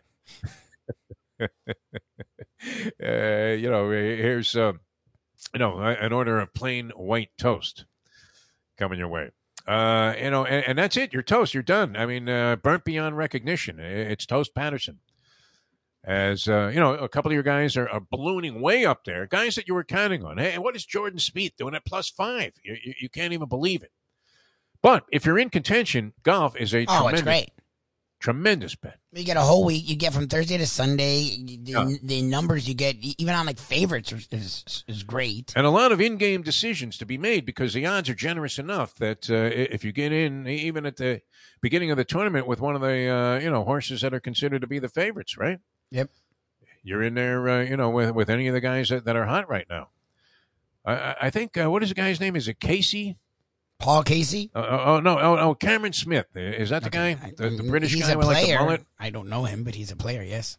He might be the choice there in, in the upcoming U.S. Open. Cameron Smith. There you go. 1601, uh, Louis. I was considering Nice. that. Uh, you'll find that uh, much to your surprise. That's already. Yes, very shocking. Yeah, that's next week, though. That's going to be the U.S. Open. Phil's going to play, uh, apparently, and uh, the Oh, because that's the one that'll let you. Yeah, yeah. They're not. That's the PGA. usurping, yeah, the uh, desires of the PGA to ban Phil from ever setting foot in the country again, and telling him to go enjoy that sand in the Saudi desert. you turncoat prick. You think that's what that Monahan guy is uh, thinking right now about Phil? percent. Yes. They Phil, Phil. I mean, Phil uh, outfoxed this guy, though, didn't he? I mean, in terms of the capital, it, it may be in disgrace. I, I'm not sure. Uh, you know, I mean, Phil.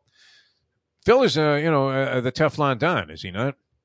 Mm-hmm. In uh, golf, I mean, think about this. He was still representing a financial company after, uh, you know, being uh, involved in an insider trading. deal. Yes. Hello, right? I mean, who, who else? And he's got like, what is that? KPMG. I don't know. That's yeah. I don't know. He had it on his hat, like uh, you know, for two years after that, right? Well, he's under indictment, but uh, no big deal here, Phil. You ain't cheating, you're not trying. I, I don't find it so unscrupulous. I, I, maybe Andy would be better to talk about this, but uh, you know, if some guy tells you, "Hey, listen, man, this stock is going to go through the roof," I mean, should you go, "Whoa, geez, I can't believe this uh, information came from the inside. I, I'm not going to buy it." I mean, well, what are you going to do? I, I, I guess you know we're sort of uh, you know bailing out on this uh, issue. I- Is it as bad as uh, like uh, you know ha- having your uh, name all over uh, now the Saudi government's campaign to kind of cleanse its image as uh, being guilty of uh, you know an annihilation of human rights uh, across the board, uh, you know, on many different levels, including slaughtering a guy and, and openly saying, "Well, you're saying some bad things about the family." I better not. Do, I, this is going on uh, in Saudi Arabia here, and I, I don't Mm, mean to condemn. I mean, look, I, I don't know how, how I, I I understand how most people would feel about it. Would be that uh, it was unconscionable of these people to take the money and and, and represent this particular position, and and then trying to uh, shrug it off as if they were saying, "Oh well, you know, it's uh, good for the growth of the game." Which who knows? Maybe it will be. Is that possible? Are more people going to play golf because they know they can get freebie money from the Saudis? I, I don't know. I don't. I don't know. I, look, uh, and Andy's like he'd go the other way. He doesn't trust the tips. Uh, y- Yeah. If they're giving you a tip, then they're giving a bunch of people the uh, the tip. So that means Yeah. when everyone does it, it'll actually go up. So now you just short it because it eventually Well, will go well down. we, we've known of people who were inclined to uh, recommend a stock that was absolutely worthless, where the company didn't even have a post office box in uh, Indiana, Exactly. And you know it was trading on the pink sheets at like a half a cent. And uh, they tell everybody it's going to skyrocket tomorrow. They're announcing that they've uh, aligned themselves with Elon Musk and are going to be a part of every venture that he is involved in in the future. And so uh, the thing soars to a dollar. They sell out, and uh, then it's uh, dump city. Exactly. Yeah, and you're stuck. or any tip at the racetrack for that matter. I mean, speaking of degeneracy, right? Any tip at the racetrack uh, is usually a, a throwout. Uh, and yet, uh, now, th- do tips haunt you? I, I wonder if Mike Mayo suffers from this syndrome. It feels like he would be someone. Yes. Uh, no, I don't think stuff. so. I, I, I think he, he would be more cynical as to think, uh, you know, along the lines of uh, whatever this guy thinks, he's an asshole. Oh no, that's what I'm saying. I'm, but I'm, I'm just saying, like, if he does take a tip and it goes the other way, I'm sure he he'd be the one Oh. guy to go. Of course, I took the one I took. right, right. Now, do you scratch that guy off your list of people to ever listen to again, or uh, do you hope that they give you more tips so that you can put a line through them like they did in, exactly. Go the in other Let way. It Ride? Richard Dreyfuss, one of the great lines in any movie ever. it really was. I mean, uh, you know, just put a line through it, right? As soon as the tout came over there. Uh, you know, and, and, that would be a good way to uh, end up betting races. That may be the way that you have to figure out the Belmont Stakes. Right? We're going to try and figure that out uh, tomorrow with the uh, yes. lovely Kate Bradar. She's going to join us here on the program. Uh, field of eight going postward. Uh, this could be very similar to Mike Mayo's. what what appeared to be clairvoyance about the fate of the Florida Panthers yes. in the postseason, although slightly misguided. Yep. And and to the point where he let his bitterness uh, kind of uh, cloud his vision that he had, which was uh, just absolutely pure monetary gold. Yeah, he should have held on and bet the Panthers. If you could, well, see, can you a series ahead, like the Lightning? He, he knew he knew they weren't bad enough to lose to the Capitals. That's right? what I'm saying. Like, can you bet ahead of time and get better odds that they're going to face the Lightning and then get swept? Like, can you do um, that? I would imagine so. With today's wagering Somewhere. being what it is, it's just incredible, right? I mean, here's a guy betting his best bet of the night, best bet out of all the things that you could bet, right? If you like the Celtics in the game, as I said, the simplest thing that you could have done is just take the Celtics on the money line. They're going back home. They played uh, very representative. They won the first game. They're right in there for two quarters of the second game. They they finally get blitzed and uh, they don't recover. That's going to happen occasionally against Golden State, a team of three point chuckers, the likes of which we haven't seen since you were playing recreational ball in the park. Correct?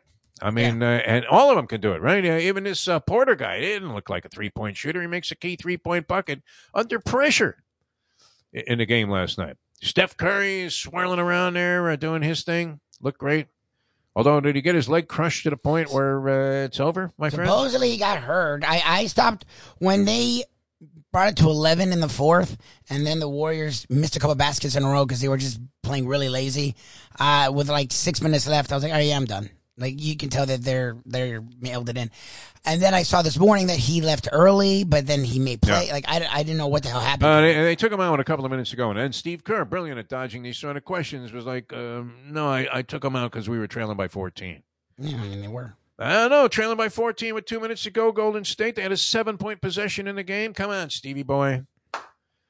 Well, Tell us the truth. the man was screaming in agony on the bench. I don't screaming know. Screaming in agony. He looked like Zverev, uh, you know, when he there went to go. the locker room. Steph Curry. Steph Curry, very gracious though. I, I, you can't help but like this kid, huh? I, I don't know that I'm going to Subway over Las Spadas. No, no, I don't no. think so. I'm in a Subway but, in a long time. Yeah, on Steph Curry's recommendation, because uh, you Good know might run into run into Serena there. There you go, or Brady. they're just hanging. Tommy, hey Tom, where's Gisele and the kids? oh, they're having the turkey.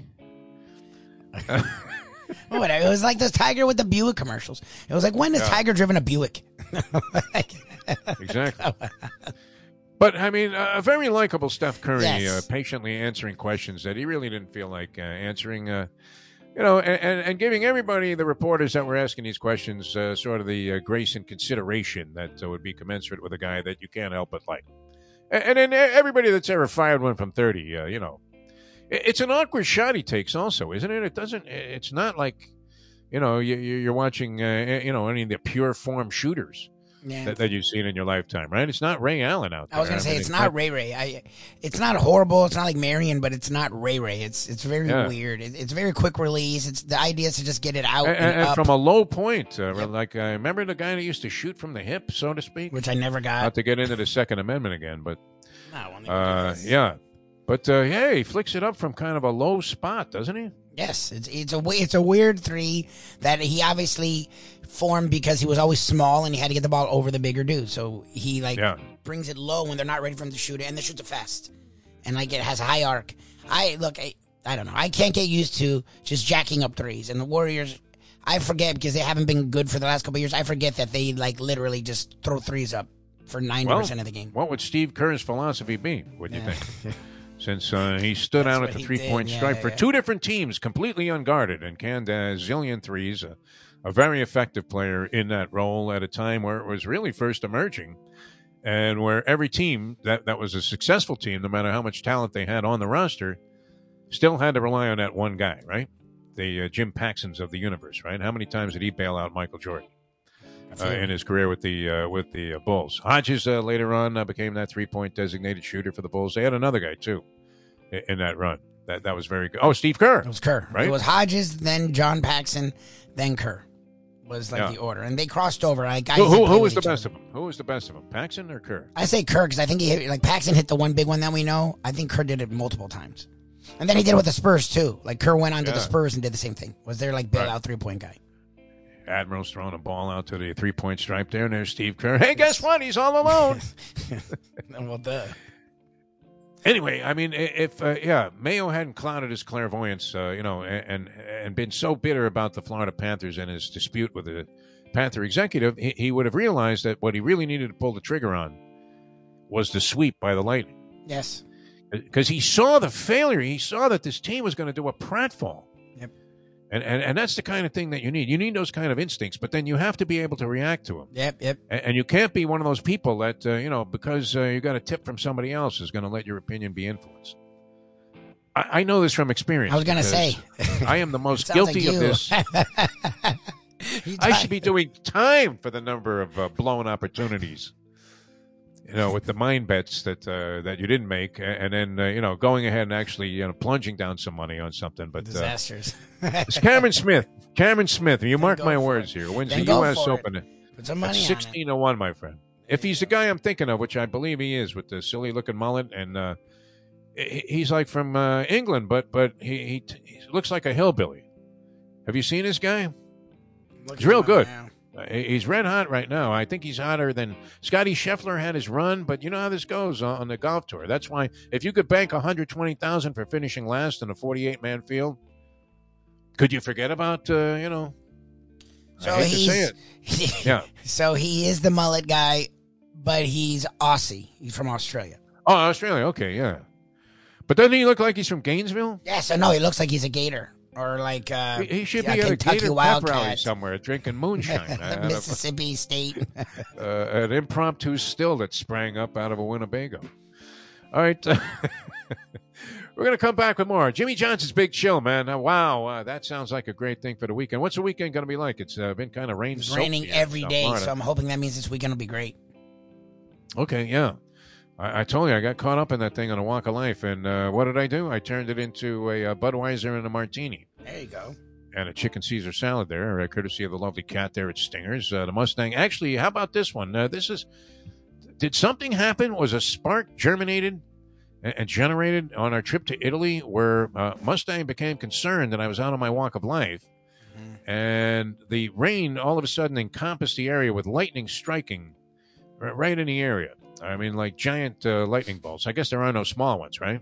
Yeah, lightning And, uh, and then we're on the outskirts of this thing, a- and I, I rarely would I stop. I mean, I don't care about the rain, right? You're going to get wet, so what? As long as it's not like Shifting bad. anyway. yeah. Yeah, I mean, if it's a blinding, pounding rainstorm, eh, it's kind of annoying if you still have like a mile and a half to go. So uh, I, I actually uh, happened to be right by Stinger, so I, I decided to pack it in. But the Mustang had already gotten in the car and was going to come and get me, and Find you. knowing that for I got caught, caught up in this, you know, caught up in this storm. Because when I left, it was fine outside. That's nice. Shirley would definitely never do that. No, No way. Are you kidding me? she took My uh, my car though, uh, which has no gas in it, Oh, of course. because uh, I, I'm waiting for the price to come down. Oh, good for you. Some of us have to drive places, so we can't do that. I love that you drive so little that you can wait. I'm hoping the economy shifts by the Yeah, time I have to buy gas again, but I've got like an eighth of a tank. In the next week, there you go. You know, when the range thing comes up, it says fill it up already, you moron. Yes. It doesn't even have like a number I guess anymore attached to it. it. ain't coming down. Yeah. But I did appreciate that. I mean, the Mustang, I, I think th- this was a, a spark of An new love. I mean, to, to go out on the road in the rain with a car that was lacking in fuel, uh, with the sole purpose of saving me and rescuing me from maybe being struck by lightning. I'm overwhelmed. I, I really am. I'm very The sweet. trip to uh, Italy was worth every of the uh, one of the 12, 12 times. Yeah, yeah. I couldn't have won on Wheel of Fortune. Yeah, going to Italy. yeah, thanks, Pat. And you know what? Say hello to Vanna while I'm on my way out the Oh, door. All right, uh, we're going to come back with more here on the uh, Defo Show. Jimmy Johnson's Big Show would be a great place to go, though, uh, wouldn't it? Uh, The weather's supposed to uh, be wow. hit or miss, so that's perfect. Jimmy Johnson's, whether it's sun or rain, it's a great time. So you're good. Still a good time, yeah. I mean, and they have the uh, sports bar there. You got uh, an opportunity to watch. Uh, I'm assuming what? You still have a couple more games at least in the uh, hockey series. Uh, yes. Rangers uh, still embattled uh, at 2 2 with the Tampa Bay Lightning. Who, who, do you like in that game tonight, by the way? Olivia? I'll cross my fingers for the Rangers. I've, I've, actually started to grow a hatred for the Lightning. Like the Tampa yeah. fan is sort of like no, the Boston not a respect. fan. I mean, uh, not, a, no, not a healthy respect. The Tampa fan has become really annoying. Like they because they have winners in all the sports. Yeah, they're like loudmouths now, and it's really annoying to me. I like. They I don't anyway. I mean, uh, I like the people from Tampa, but uh, might be good know, humans as fans. It's like a schmanky town by comparison here. Yes, and they've right? sucked forever. A couple of things until the last like five years, and now they're winning and everything, and it's like it's just annoying. I don't want to hear it anymore. Is, Busch Gardens still like uh, yeah, the big, attraction there? Yeah, yeah. yeah. It's, it's, still there. Still it's better. Yeah. Busch Gardens is great. All right.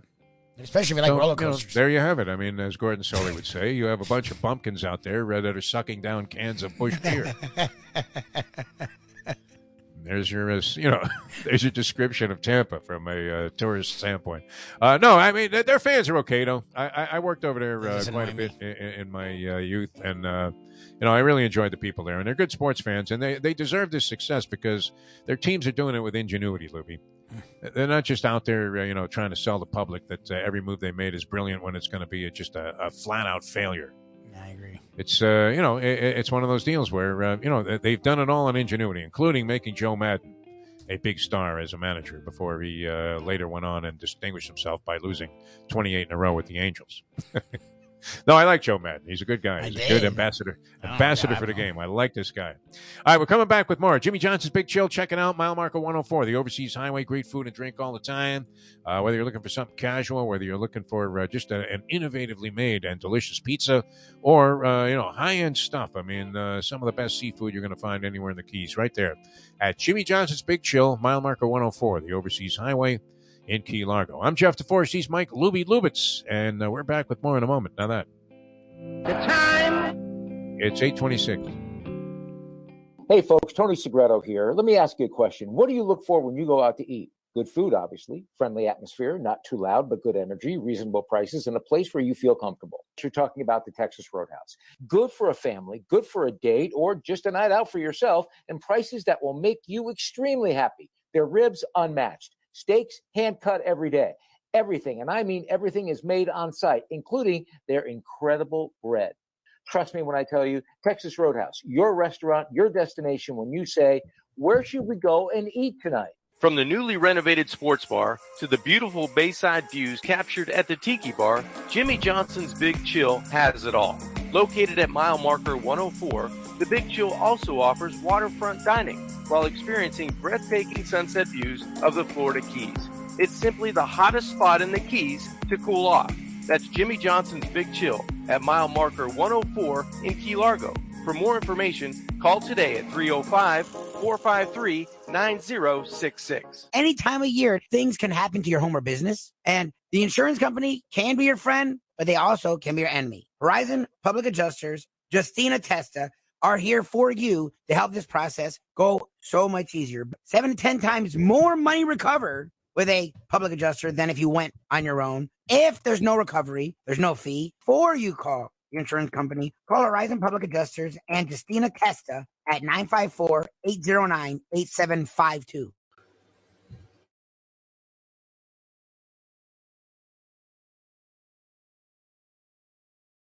Robert Klein, a pleasure. Huge fans and been bombarded with uh, messages and texts attesting to your brilliance and, and how much they uh, have enjoyed your work over the years and still outstanding. Thanks so much. I don't know if you have one second, real quick. Yeah. The Bronx Olympics yeah. would look like what? I called a friend of mine and I asked him if he was watching the fencing and he said uh, he, he thought that involved moving stolen merchandise. But the Bronx Olympics, so what, what, would be the number one event? The number one event would be uh, the shout. Who could shout, uh, yo, Hey, yo! the only way to get your morning started is with Defo, joined by Lubie, right here on The Defo Show. Very enjoyable time we had with uh, Robert Klein that time he joined us on the program here. Uh, one of the brilliant comedic minds who's uh, been able to sustain. Wow, you talk about longevity and still being very funny. Uh, Robert Klein. Very innovative uh, stand-up comic. Uh, goes all the way back to like the Ed Sullivan Show. This guy, huh? Here's Robert Klein.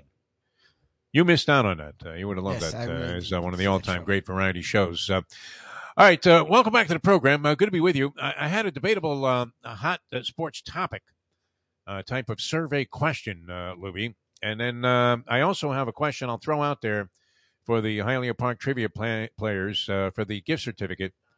And uh, that would be, uh, and there are no choices on this one. You just have to know the answer, okay?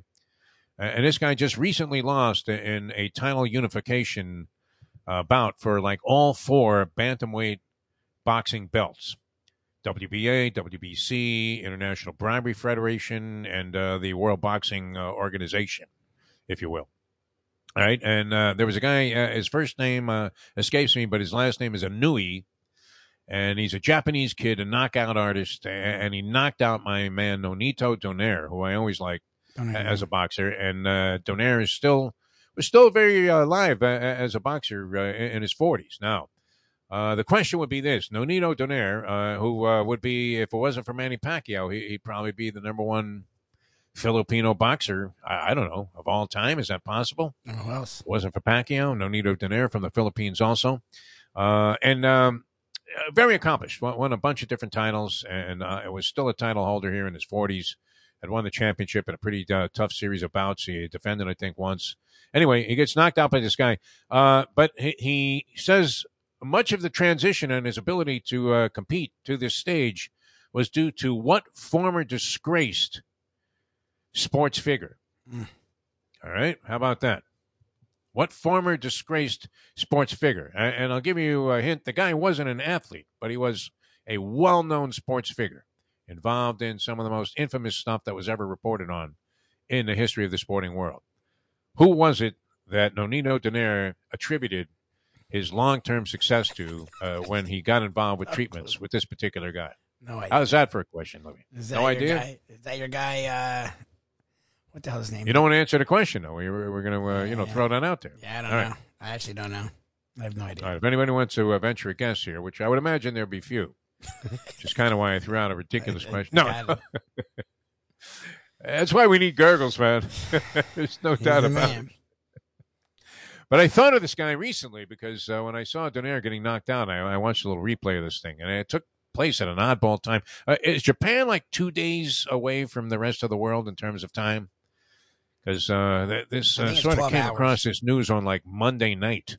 I think it's twelve. And I'm hours. thinking, why are they fighting on a Monday night? Uh, so, and, you know, it's probably like Saturday in Japan. They're thirteen. They're thirteen hours ahead. It's nine thirty at night right now in Japan. Oh yeah, okay. Well, I don't know how that uh, you know equates out mathematically, but uh, nonetheless, uh, you know, it was an oddball time that this uh, result was announced. Uh, but uh, yeah, th- there's a guy that's been in Nonito Donaire's corner, who was involved in one of the most infamous ever episodes in the history of sports. Who was that man? Is the question, and the number is what nine five four four one seven.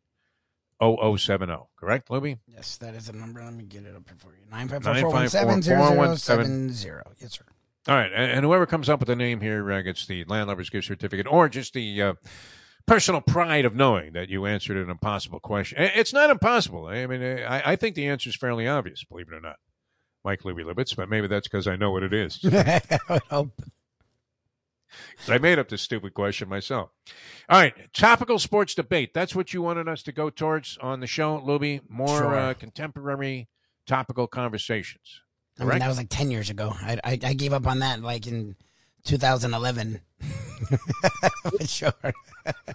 Narrative lists and things of this nature. All right, so we go to football, Lubie, and uh, this is one I uh, looked at today on uh, CBS Sportsline. All right? mm-hmm. and they were ranking the top quarterbacks in order in the AFC, a oh, quarterback good. loaded oh, conference right now. All right, so they have it number one, Patrick Mahomes. Still number one in your opinion? Yes. Patrick Mahomes. Yes. Number two, they have Josh Allen. Josh Allen, Buffalo Bills, certainly a, uh, coming sure. star if he isn't one already. Look to be capable of taking the Bills to the Super Bowl. Maybe they're one of those teams that ascended to near the top and now they're ready to make the big move. A lot of people like the Bills this year to represent the AFC in a Super Bowl. You could probably get what? Can you get five or six to one on that? I don't know. People right are really a lot of people are higher on them than the Chiefs. A lot of people have them as their favorite. Justin Herbert comes in at number three. Justin Herbert certainly not impossible to envision. Now, I think people are high on see where him, this- but I mean that's not where I would. Do you see where this is going, though, uh, from I a local side. I totally get where It's you're going hard. with it. I think that, I think I'm curious for this year. I think this year's going to be a lot of fun if you're Tua and you're a Dolphin fan. So I I think Justin Herbert's gotten a lot of attention for Well, well. statistics he put up. But go on, go right ahead. So they have Well, Herbert hold on, because we'll probably finish the show before I get to Tua on this list. To aim for. All right, and, and this is Tua won't be in the a list 10. of uh, ranking the top quarterbacks in the AFC that was compiled by uh, CBS Sportsline. Mm-hmm. Uh, they have Russell Wilson uh, with the Denver Broncos now, and uh, he he is in there at number four, and uh, certainly conceivable that he would be uh, the top, you know, in the top five quarterbacks three. in the AFC. Yeah, go on. Joe Burrow, young Joe Burrow, who I'd put himself so well uh, last year. I mean, just absolutely fantastic. Uh, they have Lamar Jackson, uh, Baltimore Ravens. six, Uh, come see, come see, but uh, certainly uh, worthy of Six. uh, consideration in that spot. Yeah. Deshaun Watson, we, we don't know don't uh, what what do he's going to do. and every day it's another woman coming out. So uh, we may never see him again. Yeah, what is it now? I mean, It was uh, what did he do? 24th He, he booked like 66 different. I mean, you know, everybody had their move, huh? Now, I- I'm not saying that he did any of this and that it wasn't consensual if he did, because uh, he didn't deny that, uh, you know, he never said, like, hey, nothing happened here.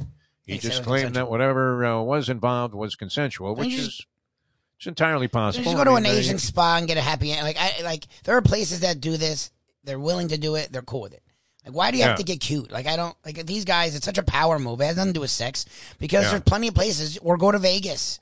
Plenty of places where you can have. This was his thing, though. Remember when Tiger Yes, had this uh, that's the thing, thing. Where, where he was dressing in a business suit or something with no pants on, and he he was getting, uh, you know, um, oral sex from uh, various uh, waitresses, Waitresses, and hookers. I mean, yeah, yeah, yeah. yeah, I mean, come, come on. Uh, Tiger, I people have all kinds of strange sexual, uh, you know, uh, uh, affinities, I and uh, proclivities, but this uh, this might have been his thing. You know, I mean, to see, it might have been. That's clearly his thing. Like he go on Instagram, get a random girl that was a massage masseuse, come do some She's crazy already shit, giving him a massage in, in sensitive areas, Yes. right? All of a sudden, He would like get in a position, like remember those days where it was like an erector set, Lubie?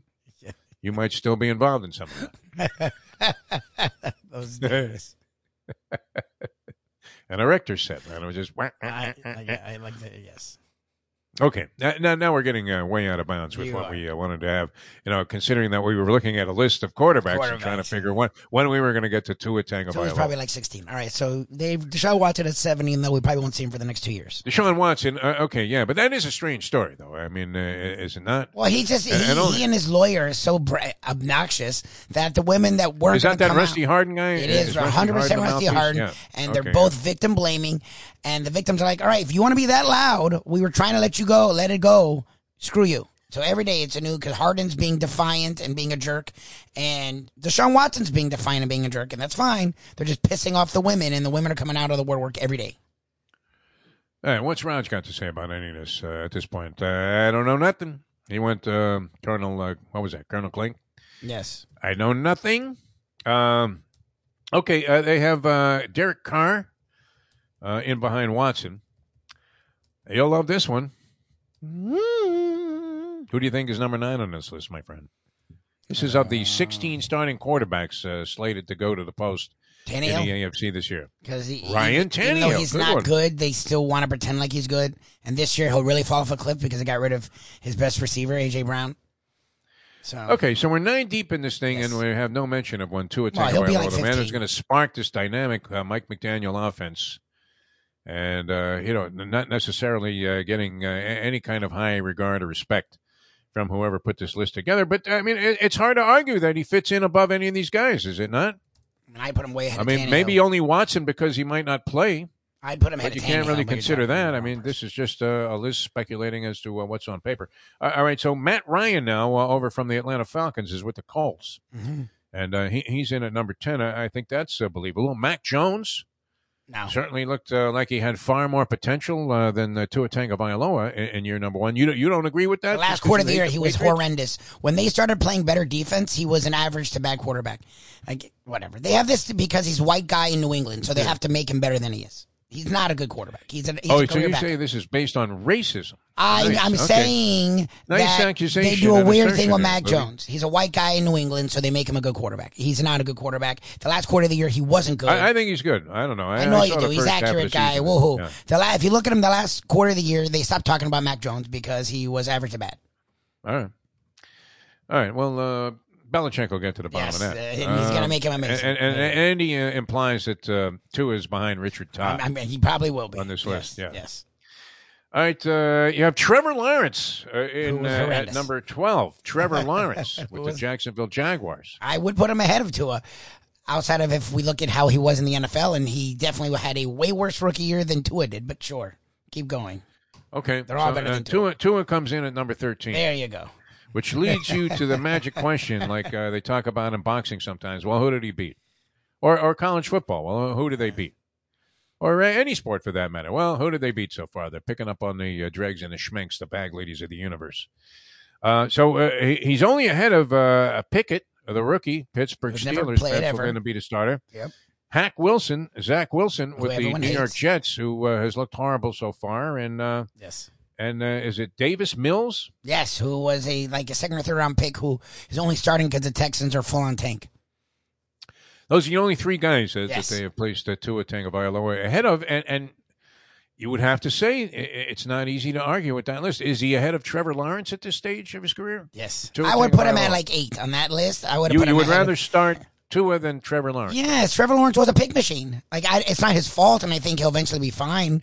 But you have like they're picking and Two choosing. words there before you get going. Urban Meyer A hundred percent Urban Meyer, and I think Trevor Lawrence will eventually be a good quarterback. couldn't but he's not dog to eat now. meat at the pro level. Unbelievable. I don't know what they're going off of. Like, are you going off of what we've seen? Because that's what you're blaming Tua for. You're not using his potential. You're using what we've seen, or are you going off of potential? Pick. Because Lawrence is not what we've seen. Who else would you put him ahead of though? I'd put him ahead of Ryan, who's in his 60s. I'd put him ahead of Ryan Matt Ryan, Tannehill. You put Tua. Yes, Accomplished Tua's numbers were solid, Quarterback. and he had no. Matt Ryan had this a monster tight end, and he had he was on a team that was supposed to be at least decent offensively, and he put up nice numbers, and he's old as hell. Like I, whatever. You you know what's great about you? Uh, you know, because uh, I, I knew you would love this this topical sports uh, material, and that you would fall uh, like you know just uh, face first for it. I mean, Of course, you know I'd fall for this. who the hell knows? I I, I don't know. I mean, I, I, I'm thinking this uh, honestly. The whole Tua thing, uh, it, it really uh, has been capsulized now, and and and we'll all be right in front of everybody this season. Yeah, this year's everything, and that's right. fine. I, I, and, and it's fair to make. I mean, if you were in reserve of judgment as to whether or not this guy was going to make it, or whether he was better than Justin Herbert, or did the Dolphins make uh, an organizational and monumental blunder in, in uh, taking Tua over Justin Herbert, who was picked one pick after him, yes, and looks to be the prototypical Yeah, yeah, uh, NFL quarterback, whereas Tua is running around and he's all left. Does anything Sure. happen to the right? Nothing. Zero. Nothing. Okay. Nothing. He's a left-hander. Okay, logically, if he's going to be uh, using lateral movement to try and dodge uh, getting sacked every uh, other down, uh, he's rolling left. So uh, you know you now have an option though, where I mean, when, when you can throw some little stupid Joe Kapp like pass and drop it into the hands of Tyreek Hill, and, and then uh, you know uh, on the other side you have a guy uh, of similar ability that uh, in in Waddle that's you know, I mean, that, that guy, wow, well, what a season he had. Think about that. You had a team that was one and seven, and this guy was shining.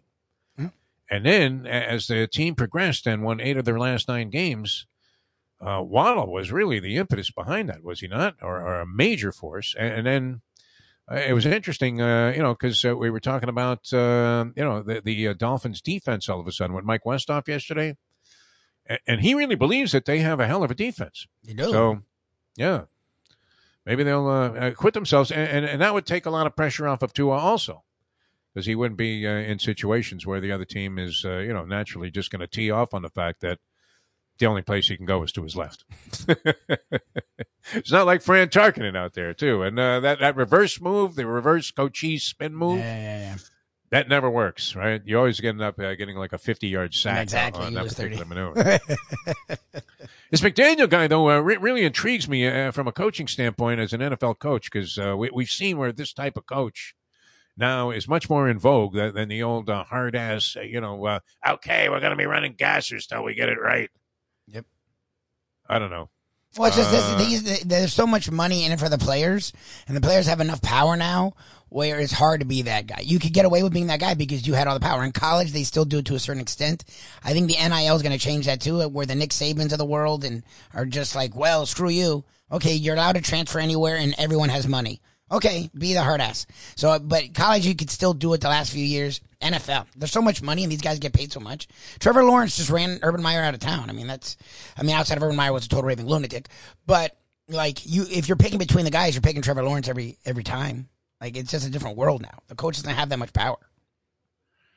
Yeah, maybe. I, I don't know. I mean, if you uh, look at Urban Meyer, the, the, the guy was uh, just, uh, you know, what a complete lunatic he turned Yes. out to be. Well, we've done that for a while. My God. I knew. Uh, How did they ever feature him on TV as a personality? Also, bringing- I he's mean, supposed to be coming was one of back. the, most bizarre things. Here is a guy completely vapid and devoid of any personality whatsoever. Has the uh, credibility level of, uh, I mean, Whitey Bulger was more credible than this guy when he was working for the feds. Come on. And, and and you know this guy's teaching honor and integrity, and then he's on TV as an analyst, and, and you're supposed to sit there and uh, be fascinated.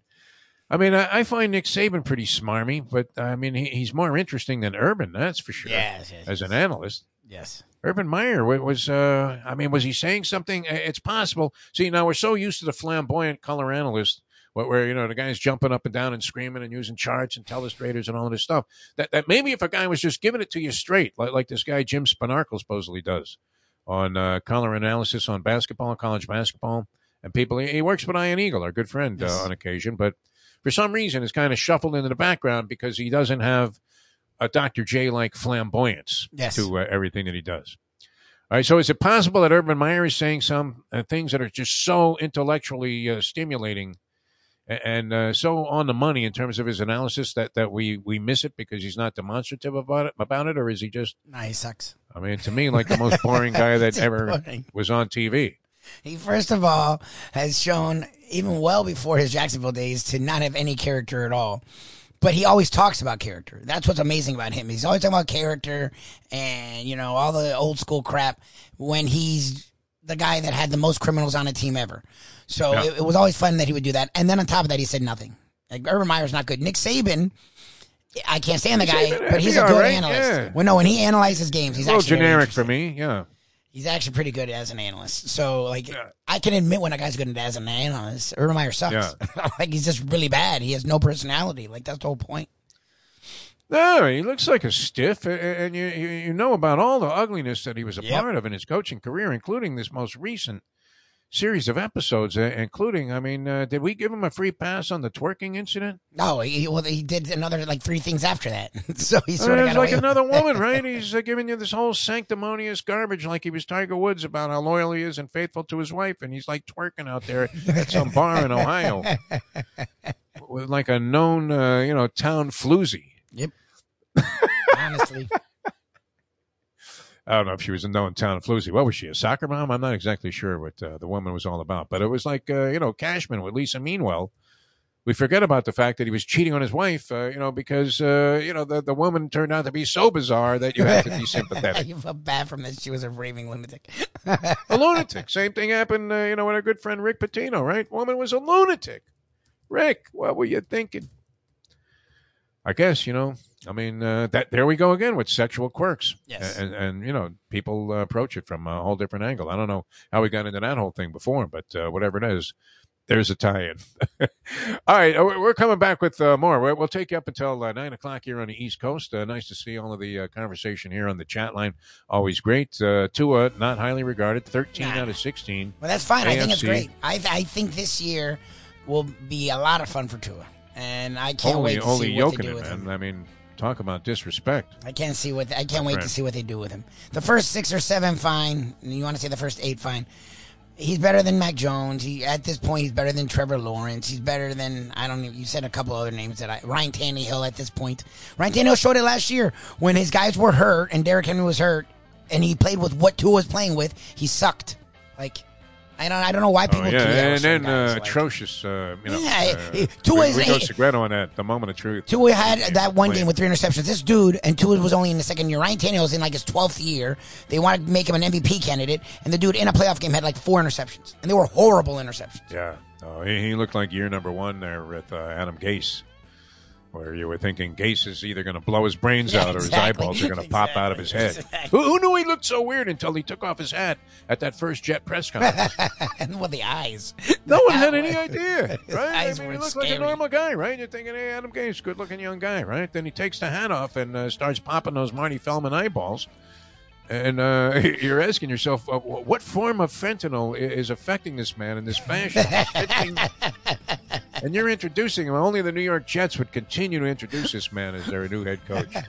It's funny because I went to college in the The era when Dolphins fired him. The Dolphins fired Yeah, him. got rid of him. Imagine. And they don't do that. I, I went to like an era in uh, like there was a time, and now they probably moved on to other drugs, but like Adderall became a thing that you people. I never did this, but people would use it even though they didn't have a prescription to like study a lot.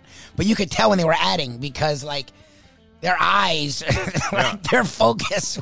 He did. he looked like he was gargling with And. Gase had that exact look where he was just like scary. Like, All right, don't forget about. Uh, hey, I mean, Jack's got this thing going on, man, and, and uh, we talked about Robbie Seller, uh, just a stellar reputation. This is going to be a classy presentation at the uh, Versace Mansion. It's called the Unveiling, and uh, you can get tickets and information. Uh, it's going to be ju- just a great, great concert, all to benefit Ukrainian refugees. And these are people that, wow, I mean, you know, it, it was gut wrenching watching this uh, testimony, which unfortunately uh, was uh, falling on deaf ears in Congress from all of these people that have been victimized uh, directly uh, by these mass shootings. I mean, uh, how, could you not have your, you know, your heart just absolutely destroyed there listening to these stories? Incredible. The Ukrainian thing is is no bargain. I mean, wow. Uh, devastating to watch the news and then see some of the stories. Uh, and uh, Scott Pelley's been doing a good job with this. Some of the other reporting, even on you know uh, other networks, uh, you know that uh, you wouldn't think would, would be able to penetrate to this level. Uh, j- just unbelievable. Uh, you know the stories that they're bringing out of it, and uh, it, it, really is. It, it's heart wrenching. If you don't have uh, you know a soft spot for you know uh, contributing to this cause, well, then you don't have a Yeah, soft spot. Period. Yeah. So um, uh, check it out, the unveiling, and, that's at the uh, Versace Mansion, uh, and it's going to be a VIP masquerade uh, gala party with a concert and the whole thing. Robbie Seller is involved, and, and you know what that means, people in the entertainment industry. It's going to be first class. So uh, check it out, the unveiling, and uh, you can just Google that and get all the information, get your tickets there, and get your. Uh, now, now, is it like costume, a masquerade party, or is that like just involve masks and stuff? I think it's a mask. Masquerades usually like you can you dress nice. So you don't and- come dressed as one of the Blues Brothers. No, it's, it's like a ball. Like usually, it's a really nice event that you'll dress nice, but then you'll like wear the really cool mask over your face to like sort of hide Oh, who you are. So me coming as Belushi would. I be mean, you could appropriate. probably do it. Your default, you sort of get away with things. Hey, you don't want to look like an ass. You know No, what I mean? I would not like- do This is a first class event. We're talking about the Versace Mansion, for God's sake. Exactly. All right, uh, check that out uh, at uh, the unveiling. All right, uh, we're coming back. We'll wrap things up in just a moment here. Glad you guys are with us. Uh, and I want to say hello to all the people on the chat line. You're always welcome to participate there. Uh, now, Lubie's kind of firing up the answers for us because uh, You should be able to answer. I don't know how to get you. I don't know how to do it. Man. I, you know, well, and I don't want to touch anything because the show's working. Yeah. I, I will. I got scared the other day. I, I was seeing nothing but tone bars, so you know, from the camera shot, and uh, then I realized I had forgotten to turn on the camera, That helps. Yes. which is a key. And uh, I'm going to get my uh, all natural lighting back. Uh, I think today via Wonderful. Amazon. There Fifteen dollar piece was enough to fix the whole situation. Nice. All right, uh, we're we're coming back with more in a moment. Uh, here on the Defo Show, Jeff DeForrest, Mike Lubie Lubitz, having a lot of fun today, and, and back with more tomorrow. Degenerate Friday, Kate Grader and the Belmont Stakes, Professor with the big board, Oh, Mike you've Mayo, missed. He definitely took advantage of you not being here the last two weeks. Oh no, Brady. it wasn't a Brady. It was just last week because the Top Gun movie came out two weekends Oh, yeah? ago and it was a huge deal. And we've talked about this over the years. How if you've watched the original Top Gun, and I didn't need the professor to point this out to me. It's very homoerotic. Like eh, I mean, you know, they, they did some things that I never did growing up when it came to male bonding. And Ken's always talked about this. So like, the new one came out, and it's not as homoerotic, but they're, they they still delve into that world a little bit. So Yeah. Ken last week did why Top Gun is the most homoerotic movie ever. so it's good you well, we're still here. on the. Well, we're still on the We're still here. You know, it's kind of like uh, we, we take our dogs to uh, a, a place where they take very good care of them. Uh, you know, and the lady's very lovely, and so is her husband. They got a great situation for dogs, but they have a lot of dogs there. And, and our hope is, whenever we go on a vacation, we have to uh, board the dogs. Is that uh, you know just keep them alive? You know. Yes, that's usually the goal.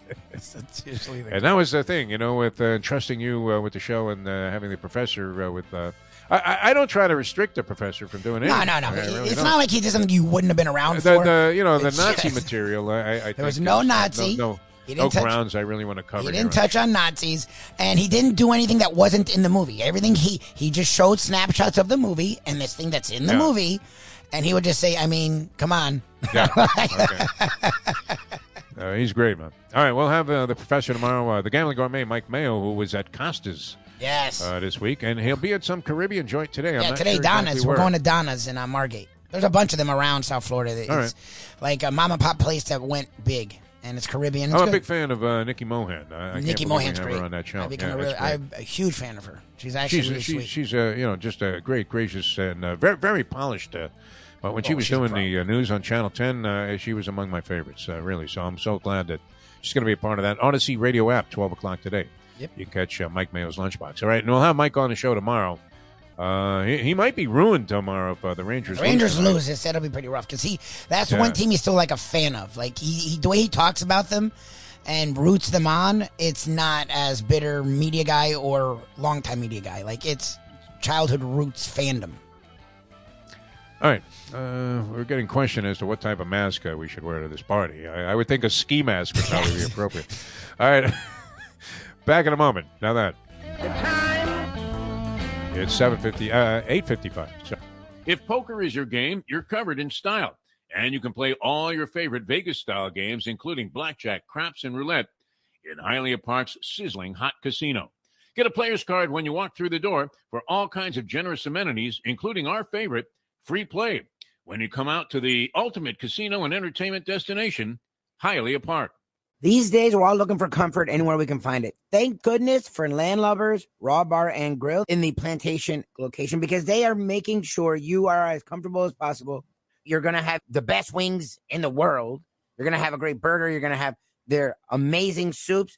Again, Landlubbers Raw Bar and Grill. It's nice and easy. Just go to landlubbersbarandgrill.com for both your pickup and free delivery. Thank goodness for Landlubbers for making you always feel right at home. Catholic Health Services is committed to care that changes as your needs do. Our full continuum of services is designed to be there throughout your care journey. If you need assistance with daily living, post acute care following a serious health event, or additional medical care at home, we also offer skilled nursing and palliative and hospice care. Your care needs may change, but our commitment never does. Catholic Health Services, South Florida's number one choice for post acute and end of life care. Visit CatholicHealthServices.org.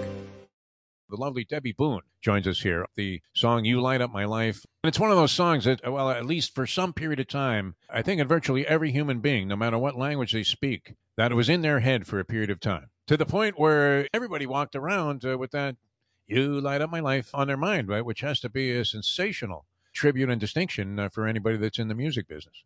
Well, it, for the most part, yes, and I am very, very grateful. But a few people did want to break that vinyl over my head. Here's your record, Debby. I'm using it as a frisbee. What are you talking about? Buenos dias. The cafecito is piping hot. Why not enjoy it with Defo and Lubie? It's now time for the Defo Show. All right, welcome back to the show here. Uh, had a great time being with you uh, all morning long. I don't know if we accomplished anything, uh. That's not necessarily our intent. It's never our goal. Some shows are here to educate. Some shows are To here learn. to stimulate. We are just here uh, trying to make a buck. laugh. Just laugh. we know we want to have a good time, man. Uh, get your morning off to a good start. Hopefully, we were able to do uh, some of that here today, and that would be a sense of accomplishment for us. Much like we were talking about with Debby Boone. I, I love the fact that she immediately like shrugged off great. that nonsensical uh, garbage uh, butter up job that I was doing there, and uh, said, uh, "You know what? People wanted to kill me, DeForrest." Which is a feeling I'm, uh, you know, uh, quite familiar with. People wanting to uh, just do you in. All right, Tua, no better than 13. So that was our topical sports uh, tribute for You the day. it. Good job. You know, I, I thought that went well because you, you took the bait. You got me all in.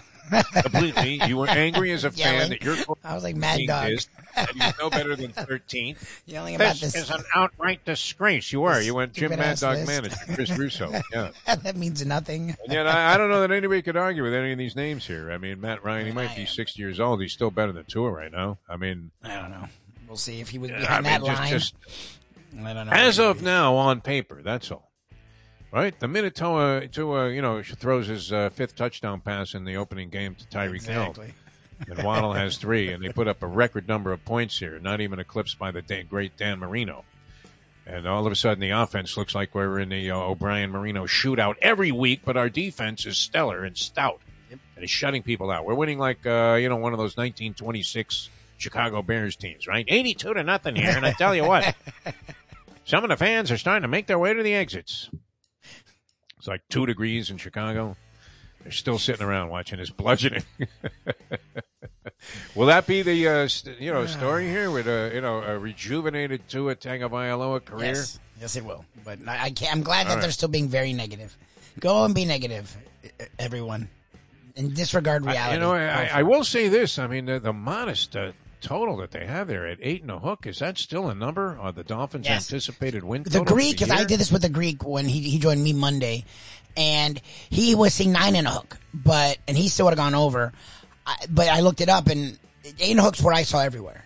So I, mean, I don't see why I mean, can't it's go a 17 game season. That, that's and they won nine last year. That's a modest number. I, I mean, for for a team that supposedly has all this great personnel, that's a kind of a modest number in a 16 game season. Yes, they should go So, over. eight you would incline. I, I mean, if they don't win 10 games this year, uh, that that would be a That's a disgrace for the way they, they went all in. Johnny Chan on, on on getting players that, that can play for them and perform for them now at, at the highest level. Yep. Traded a whole draft, right? I mean, it was Ricky Williams all over again. a whole draft, but yes. There's Mike Ditka. Hey, who's dumb enough to trade a whole draft? Mike Ditka. I'll do it.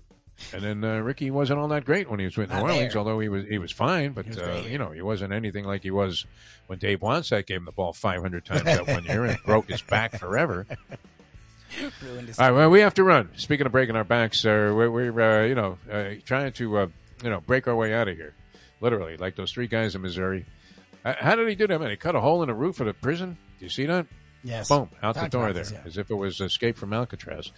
And uh, hopefully, did they find those guys? Or are they still on the lam? I thought they got them. Didn't they get them? Oh, they did. Okay. I thought they did. Always dangerous. Yeah. How about that uh, weird story too, where the chick busted the guy out of jail, and uh, then they ended up uh, he, he was he was caught and uh, sent back to jail, and she blew her own brains out. Did you see that one? Uh, that yeah, was like a you and I month talked about that. Yeah. Wow. Or maybe the three one I don't know about. That's one we talked about. Very much uh, reminiscent uh, of the uh, escape from Dannemora, right? Yeah, well, that was the crazy. chick got involved there, and that was a bit of a floozy. An idiot. The husband was weird. Eh, husband well played by whoever really that actor was. Yeah, he Uh, nailed he, it. really was a portrayed like a weird upstate Like a New Yorker. weirdo. extremely well. All right, uh, thanks everybody for tuning in. Degenerate Friday tomorrow here on Eye On Channel. The unveiling, of Versace Mansion Saturday night. Google the unveiling. Bingo. You'll have all the information. Public invited. Masquerade party. They had a lot. Masks were big. Those type of masks in Italy. They were being sold virtually everywhere. Louis, you got like a gelato and a mask. It, it- was incredible. Uh, meatball and a mask. I, whatever you wanted. They, they were huge with masks. Do you know the reason for that? I mean, No, no, no idea. Maybe the opera. Maybe that's an uh, opera thing. An opera thing. An I opera thing, yeah. I didn't have a mask in the opera. You I should have had a ski mask we got in for free. How about that? Yeah. You think that was like a hundred dollars a copy? Those tickets? Probably. We're sitting there in the front row. The guy literally almost fell in my lap when he was uh, pleading with the old man there. Uh, oh, sola mio. All right, we'll see you tomorrow at uh, 7 in the a.m. with our Degenerate Friday program here on Eye On Channel and uh, our other platforms. Till then, uh, for Mike Lubie Lubitz, I'm Jeff DeForrest, and uh, join us again tomorrow at 7 as we leave you now that. The time. It's 9 o'clock. Let's go to eat a damn snack. Look what they've done to my soul.